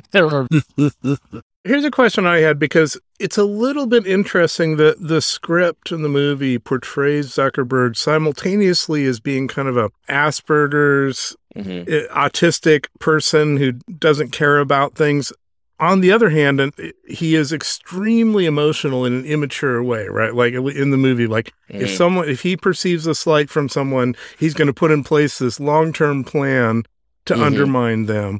And you know, I just I don't know how real that is, and I don't I don't even know that that can be real. It's like you're both completely disconnected from humanity and extremely responsive to emotional things. Yeah. I mean, he does. I know that in real life, Mark Zuckerberg likes watching people play Civilization on it. Like he watches videos of people play Civilization. So he, he like he is a nerd's nerd type person. He's a, you know, a, but also he, you know, over the last decade, as he's become a gazillionaire, that gives you access to all sorts of like he, you know, he was he was a nerd. He was a dork when he started this company. Right. Now he probably has 800 personal trainers, right? He he can he he, he surfs. He look like he looks Right. more like a cool like he done a makeover for himself that that, Right. that is not the portrayal that Eisenberg's doing because it's before that. Yeah. I've never met the guy, so I can't, can't comment. I also feel like, and I have spent my career with some of the you know richest and most well-known people in the world, and I feel like when you get as successful as he did, as young as he did, a real risk is that whatever your oddities are, and we've all got them, you get to structure your life around that. You get to, you know, and you only have people around you who are going to reinforce whatever your oddities are. And I feel like the benefit of not getting successful uh, until you're later in life and, and having some real failure early in life is that you get the edges shaved off and you get some reality checks and you get some humility. hmm But you can't have that if you're someone like Zuckerberg who never really had failure and then could only construct his own world around him. And Bill Gates had that too. hmm It was a benefit for Steve Jobs, who I worked with, where he had a huge amount of success, but then he had a huge amount of failure that really tempered that. And I would argue is why he was able to be successful when he came back to Apple. Well, I think in general, it's good to get some learning in the school of hard knocks. that definitely uh, gives you some perspective. Well, the film has a very anti. Actually, this is another thing I admire about the film. It has a very anti-formal education kind Mm-hmm. of like the, the. I mean, they drop out of Harvard, and that's Right. that decision is not really question. It's it's it's glorified, and then it's never really like the film doesn't circle back to that and be like, oh yeah, that was a bad idea, or like it. it the, like the film hmm. endorses doing that very much. And, uh, and now I'm Yeah. biased because I never got a serious education, but there is something interesting and maybe not coincidental that many of the major people in Silicon Valley, Larry Ellison, Steve Jobs, Bill Gates, all dropped out of college because they had this idea and they went for it. And then you look at another story that I'm obsessed with, which is Theranos and Elizabeth Holmes, where she did that, but went down a very dark, different path. And Mhm. and because she had dropped out, she didn't know what she was doing, which then sort of required her to engage in fraud. So so it's like it's not that you should always drop out. Maybe if you're No. going to create a medical company, you should stay in college long enough to learn what that's about. That's fair. No. Fair enough. Fair enough. I mean, there's a lot of there's a lot of scamming going on in the higher education sector, though. It's it's uh it's uh, you know Oh, there's so much. I mean, people these people go into debt for promises that you know that this is gonna. Oh yeah, yeah. Take out more debt. Spend more time in college. You know, go get this degree. It'll be great. And then they're not qualified to do mm-hmm. anything because the what they, what they've studied is not valued Right. by employers and right. and you and you feel bad, and I feel bad for people because the college, absolutely like the admissions people, and the, like they they encourage you to do that. They think they don't because they're that's how they make money. So Right. oh, sure. So we have an early Andrew Garfield here who later became somewhat controversial, the second Spider-Man, playing Eduardo Saverin. Hmm. But I think he got a lot of kudos for this. What did you guys think of him? I liked him. He, uh, it, it was uh, like I said earlier. He's he's really the one character uh, who most comes across as a good guy, even though, as we discussed, that may be uh, the bias of the movie makers because he was the one who cooperated with them. yeah, I think he does a good job. I don't know that I like the character, and I'm not, sh- and I can't quite So are we talking about the acting or the character? What? No, the character. Mhm. Um, the acting, the acting is fine. I have not seen the his Spider-Man movies. I have not seen them, but I understand that people don't like them. But I don't know if if they Mm-hmm. don't like them because he did a bad. I thought it was sort of everything else in the movies Right, right, are not great. right. Well, uh, now I do have a defense of the character, though, or it, or the real person, perhaps, which is he made this whole thing possible by putting up his own money in the beginning. Mm-hmm. And to my knowledge, and I did read the book this was based on, and so I'm just going off of that and the, you know other things I've read. But to my knowledge, they really did screw him over the way it's represented in the movie, where Really? they got him to sign a contract that deceptively implied he had a certain percentage of Facebook and when he really wasn't going to have that percentage. And he Hmm. did make absolutely the mistake of not getting it checked, but it's because he trusted them. He Yeah, that's a famous line from Animal House. Come on, flounder. You can't spend your whole life worrying about your mistakes. You fucked up. You trusted us. and I have a real sympathy, and I have to admit, I'm someone who's occasionally helped friends out who are starting companies and stuff. Mhm. The person who made that few thousand dollars available in the beginning, who made this whole thing possible, they really do deserve a return on that because Zuckerberg wouldn't be where he is if he didn't have a friend who gave him the 20,000 bucks or so, you know, to get this whole thing going, right? The difference between 0 and Mhm. 20,000 when you're talking about servers and computers and, you know, and all that is is everything. Mhm. You know, it's interesting that the film doesn't because it's not just the two of them. It's, it's Saverin and Zuckerberg. There's also uh, what Dusk, Dustin, uh, Dustin, yeah. Moskovitz, and um, and so, and another guy, and they're barely even characters in the film. But one of them, Right. you know, later became uh, joined the Obama campaign, and then has become this hugely anti-Facebook I think Dustin is the figure. one, yeah. It's Dustin, yeah, yeah. Who, Mhm. uh, right? Yeah, I wrote about him a little bit in the book, and he uh, he had that he had a New York Times big New York Times opinion piece sometime in the last two years talking about the last time he saw Zuckerberg and how he thinks Mark doesn't understand that this is a really evil company that's creating social harm. So there's, you know, it would have been the se- the sequel would have been if they do a sequel, it would have been there'd be more potential payoff in a sequel if they had actually spotlighted this character a little bit more. Or some of the the kind of people in the com- in the, the original founders who are also against it. But Hmm. this is not just because it's very much just about Zuckerberg and Eduardo. Well, and I, I think an interesting thing to me that you also talked about in your book is is this history where back in the Obama days when Obama was running and they did, you know, they were really the first campaign to do a truly sophisticated online thing. And as you said, I think Dustin or someone actually took a leave from Facebook to help out Obama. Yeah, right. It was it was Dusty. Yeah.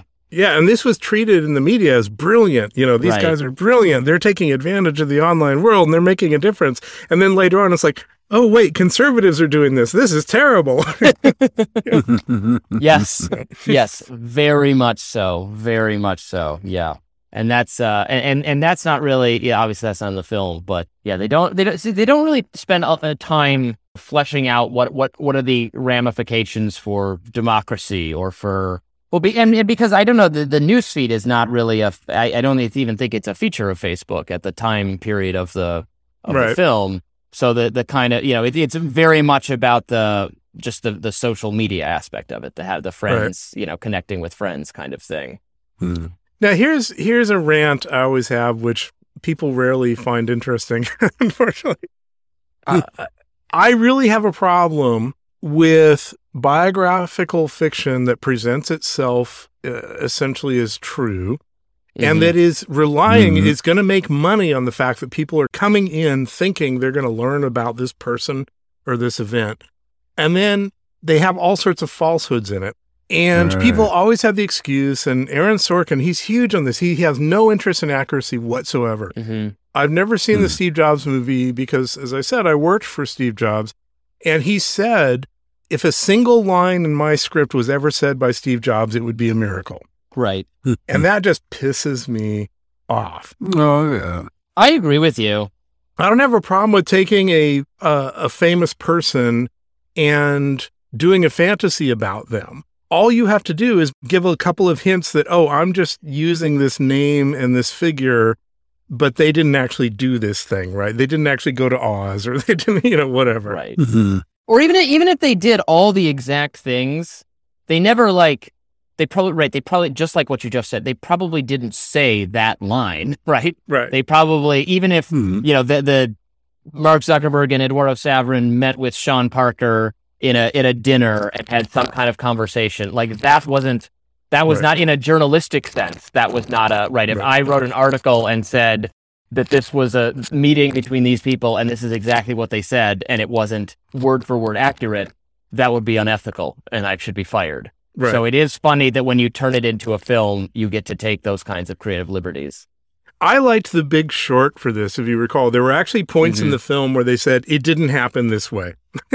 it was just convenient to tell you it this way. Right. I was like, okay, great. You're being honest with us. That's all I need. You know, The other way, or the other way you Yeah. could do it is you just change the you can just change the characters' names. I Mhm. maybe that would have been, but that's they- the they problem. have They're not going to come to, a book that's uh, to a movie. Right. They're not going to come to a movie that's not about Mark Zuckerberg.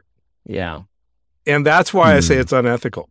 You're calling it Steve Jobs. You're calling it, Right. you know, whatever, because that's what will bring people in. Then you're not telling the real story. Yeah, anyway. Yeah. yeah. I would change the names. I probably would have changed the names.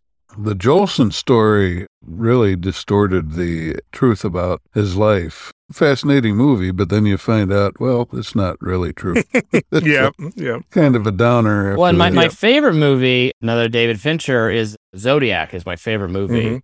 And, the film comes down pretty hard on the. I'm, I well, there's no spoilers for anyone, but it, it really has a suspect in mind that it the Yeah. the film strongly thinks was the Zodiac, and it makes a it makes a very strong case that that was the killer. But it, it, and it acknowledges that we don't know for sure, and we'll never know. But here's all the circumstantial evidence that really points you toward that way, and it that's the sad. It's you know, a film has to have a semi-satisfying ending. But of Hmm. course, you know, there's still act. I think I, I saw in the, the the news a couple weeks ago that there was that someone is they think they solved the cipher that was never solved, and it points to this other suspect, and it seems kind of conclusive, and it's not at all.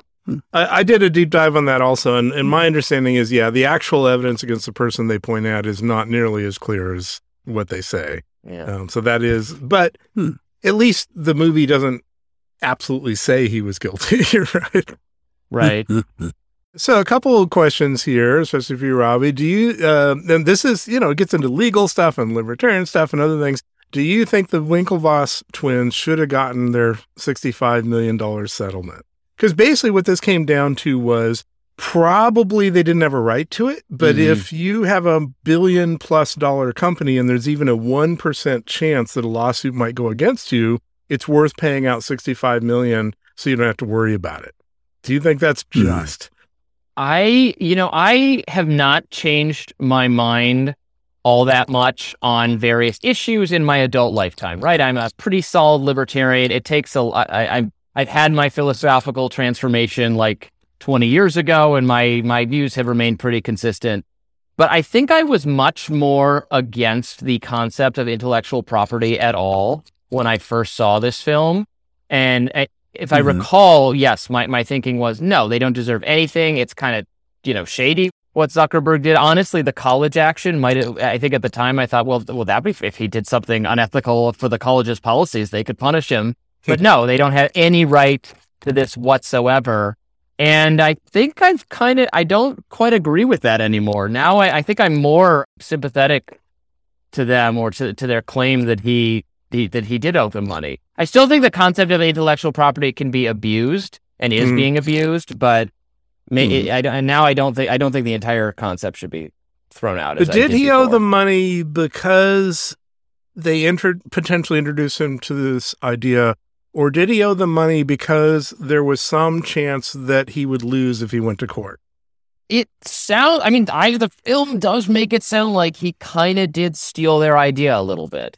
You know, what goes into an idea is a is a Right. really hard question, Right. and and not you know not every. Yeah, this is something I think of. You know, I write some fiction on the side. I've not been nearly as successful with my fiction as my nonfiction, but I hope to be one day.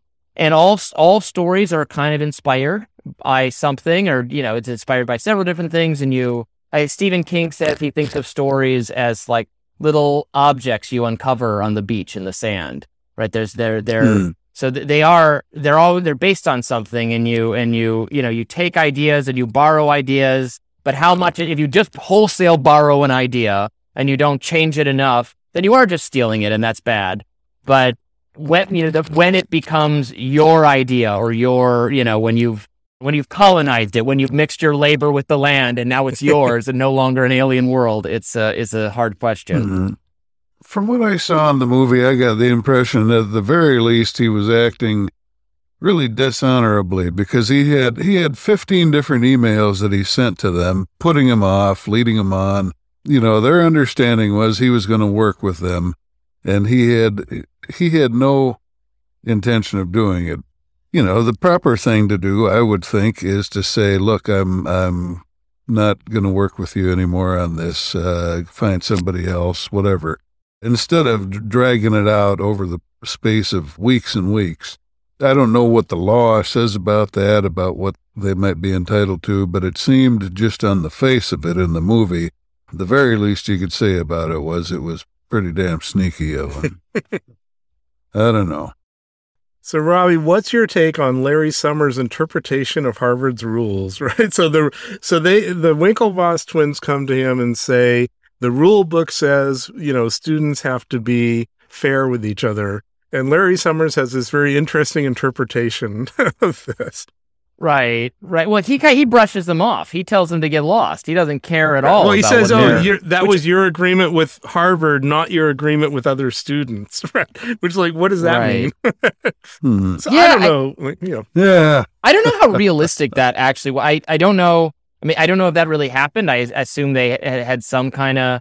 I you know the film does not portray that in a realistic way to me because actually college disciplinary procedures are grueling and you can have and this has gotten much worse over time so maybe it wasn't as bad in 2006 or whenever this is taking place as it is now but now you can have any student or or faculty member investigated for any reason You could, like the amount of grievance Mhm. adjudicating going on in universities on, I mean, on Title IX, on like sexual misconduct and those things, on sort of racial based misconduct, but just on like a- anything. You can there can be an investigation open. So the idea that their only way to handle this is like they go straight to the top and they have a con- conversation with Summers and then that's it is not.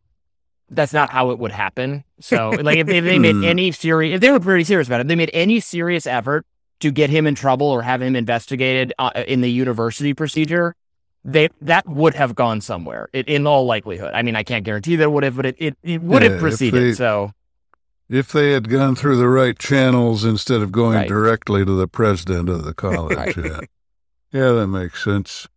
if they'd accused Mark Zuckerberg of cultural appropriation, they would have they would have gotten Facebook sure shut down instantly. yeah. Yeah, nobody'd heard of it then, probably. it would have been worth a Yeah. try, though. It started a Yeah. trend.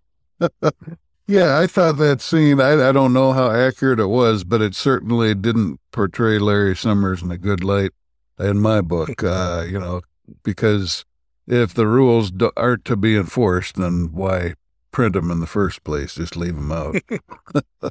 Okay, so last thing on the film itself, I guess appropriately the ending. I'll tell you right up front, I hate the ending. I hate, hate, hate it. Oh So- no! The ending of this film, right? There's this woman that Zuckerberg has met in the process of of dealing with the lawsuit, and he she walks out at the end after telling him some hard truths, and he sends her a friend request, and then he sits there refreshing his browser, waiting for her to respond to the friend request. And I have to, to me, this is like something you write when you're a high schooler or in your first draft, but you don't put it in your final draft. I don't know. It just, it's, uh, it's just so obvious and easy for a film that's trying to be sort of complex and subtle. So, so that's my take. Well- what do you guys think? Well, the last friend request, that wasn't for the junior lawyer that he was working with. That was for the Erica that he had been dating from the start, right? Well, uh, this is a little I- confusing because he definitely looks at Erica's profile.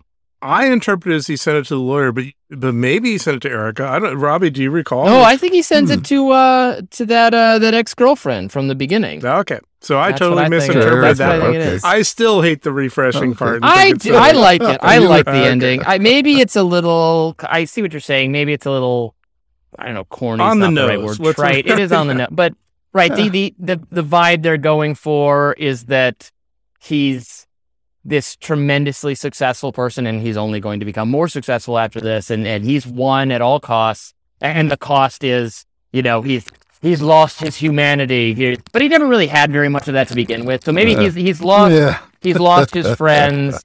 So he, he as a, he's he has his company he has his money he has his success but does does he have you know the approval of actual people? And and he you know can he get that friend request confirmed? I guess it's on the nose. I like it. I liked the ending. I don't know how else you would end that film Yeah. exactly because it's such a because it's structured in such a kind of you know i mean it's it's flashback and because Right. they're in the the dueling kind of well not dueling but they're in two he's in two different judicial proceedings that are happening and it's being told in flashback but they're not happening at the same time so i don't know how else you uh you know how else you would how else would you how would you end that film what would you i don't know I, I have to say I liked it Yeah. myself. I mean, it was just this very sort of a old old fashioned moralistic ending. You know, like all your worldly wealth can't buy you the one thing you really Mm-hmm. right want. I, I enjoyed right he should have he should have um y- y- you know he he googles rosebud and then and then dies and, then, then, then they find it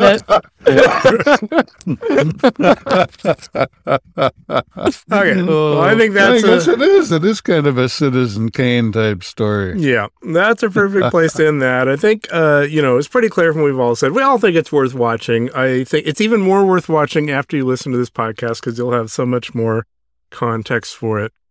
So, Robby, for people who want to find you or follow your stuff now that they've heard how interesting you are, where should they go?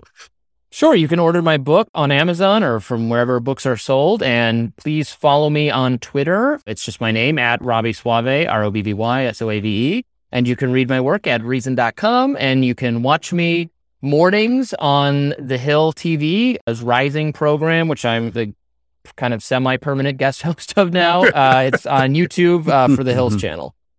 And I'd say I really like that show, so you know, definitely should people should check you out there. Hey, thank you very much, Yeah. Robby. Yeah, thank you. Thank you.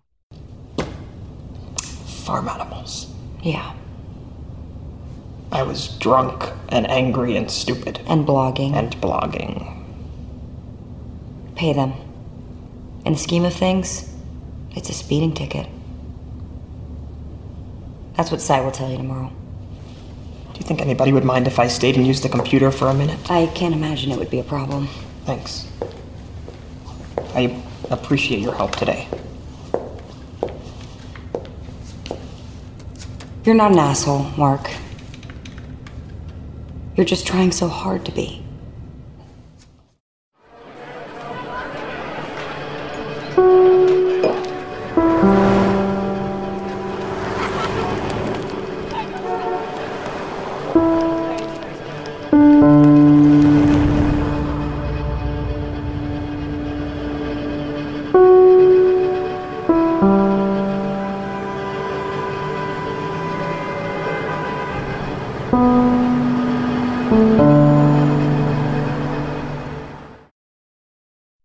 So, Robby, I've been reading your stuff for years, and you've done a lot of great work. But you know, I think like with a lot of people, um, the thing that really amazes me was your work on the Covington Catholic students thing.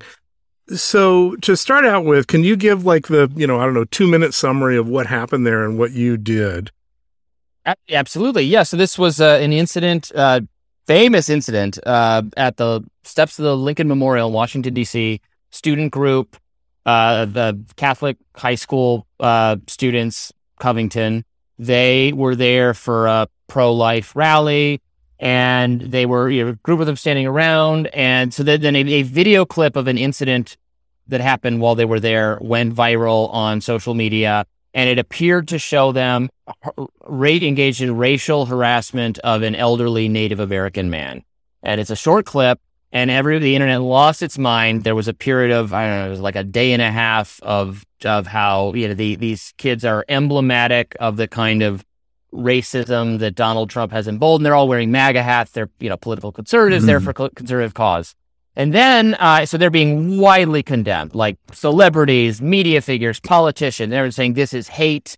You know, the, the, they were, they were, they were really being attacked viciously, like no one has ever been attacked before. And I sat down to write something about it. And then I saw that there was a longer video clip available. It was actually like an hour plus of footage. So I got to watch everything that happened before this moment. And it was just, it was incredible. It, it was vastly different if you had watched if you watched everything that happened before and actually what was happening at that time from kind of slightly different angles in less uh, less misleading way. So they were the the they were not they did not like just harass this guy out of nowhere. They had actually been harassed by this group of kind of crazy people for like an hour. They didn't really do anything wrong. He came up to them. He was like on the side of this other group. He went into their midst. They were already chanting and cheering when he they, he came up to them. They weren't like doing that to insult him. And then the the, the kid who really Nick Sandmann who really got the you know, was was accused of like getting his way and staring at him in this hostile manner. So when you watch the rest of the video, that's not at all what he did. Again, the Native American man came up to him. He was trying to de-escalate. He was not staring at him in an aggressive or, or racist way. So it was just totally, wildly, completely wrong uh, how it was reported. The, the the rush to judgment on it was astonishing. Yeah, if I remember right, it was reported as him uh, him smirking at him, and it was more like uh, he's trying to put up with the guy. Right, right. He he says that right. he, he, you know, they were they were confused. It was it was a charged situation. They had been harassed by this group of crazy. I've been harassed by these people. If you live in DC, you've encountered them. The Black Hebrew Israelites. It's a you know it's a Hmm. crazy cult, uh, like a black nationalist cult. They scream, they yell things at women and Jewish people and gay people. Like they just, you know, they're like the Westboro Baptist Church type people. And they were mm-hmm. there and had been yelling at these boys for like an hour.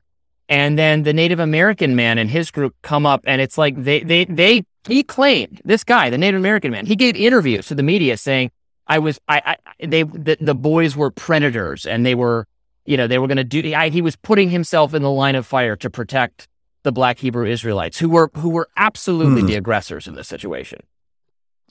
Hmm. So I have a couple of questions about this, which is why I bring it up.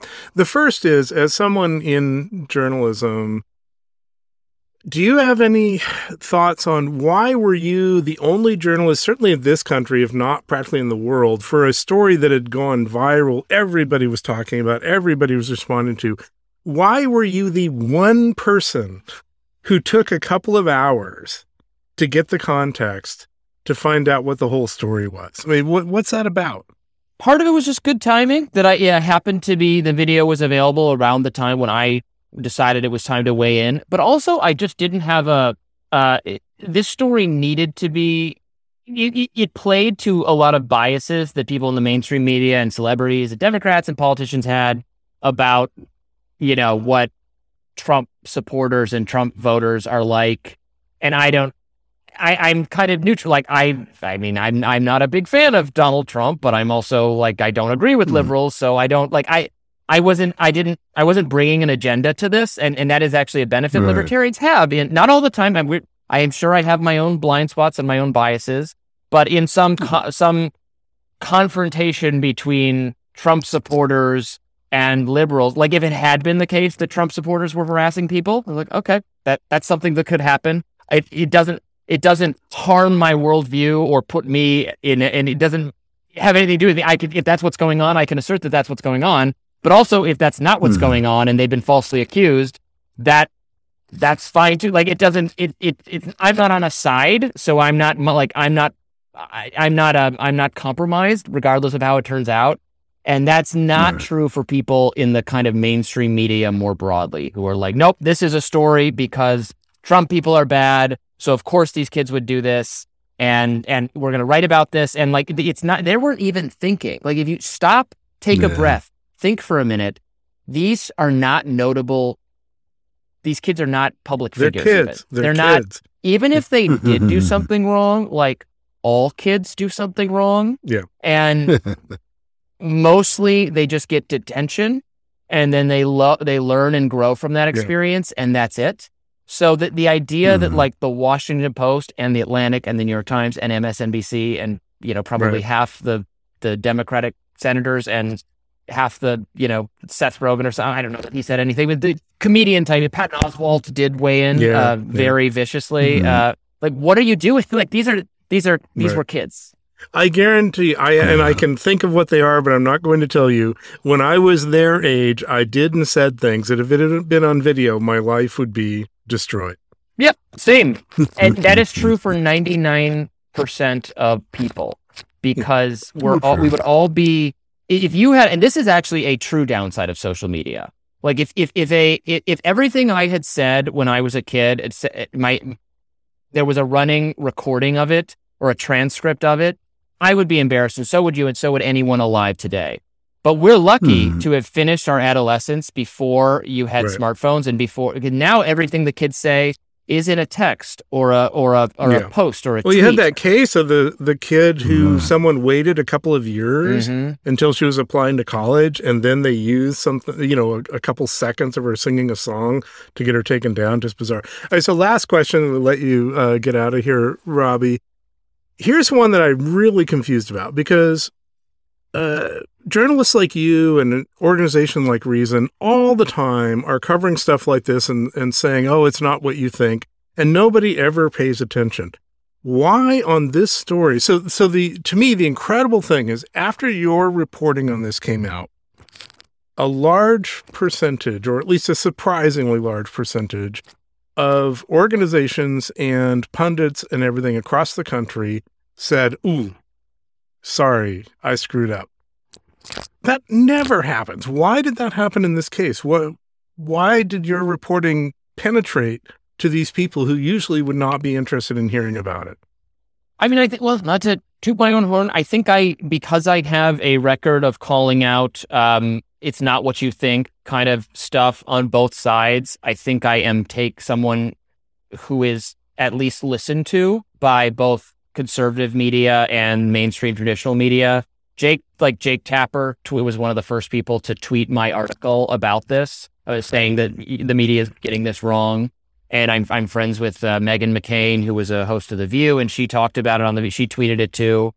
So it, the fact that I, I generally, I think even people who disagree with me think I'm, I'm, I'm, you know, writing in good faith, and I, I'm, I'm not, I'm not someone who reflexively sides with Trump, or, or, or so, so the fact that I was saying this meant something to people, and they were, they did remember. A lot of people did remember from my previous major story, the Rolling Stone um, sexual assaults article that I was part of the early debunking of and and so it and so it penetrated. And I always say that you know when I talk when I talk to right wing people and they go, yeah, the media really screwed up the Covington story, and I go, well, of course they did, but CNN, the Washington Post, other they did say they got it wrong. They they they said they corrected. They eventually they they you know they revised those. They wrote different stories. They said we got it wrong. There are activists, more liberal media type people who still maintain that that no, they were correct to attack the Covington kids. There was a whole in the sort of um, well, Gawker is gone now, but it was like the Deadspin, one of the post Gawker, you know, lefty sites. Like they were horrible. They to this day, or and I don't even know what kind of incarnation they exist in. Right, and they're like Sauron. They're they exist in spectral form. We can never quite be rid of them, but uh, they were horrible, and then to this day are on that. And there, there's some other um, uh, very progressive media figures, not mainstream media figures, but progressive media figures who are still like that, who who said, "Nope, we absolutely got it right," and the right is trying to whitewash this, and that's what Robby's doing, and so so it's not everybody. okay, well, you know, really appreciate the work you've done, and again, thank you so much yeah. for being here.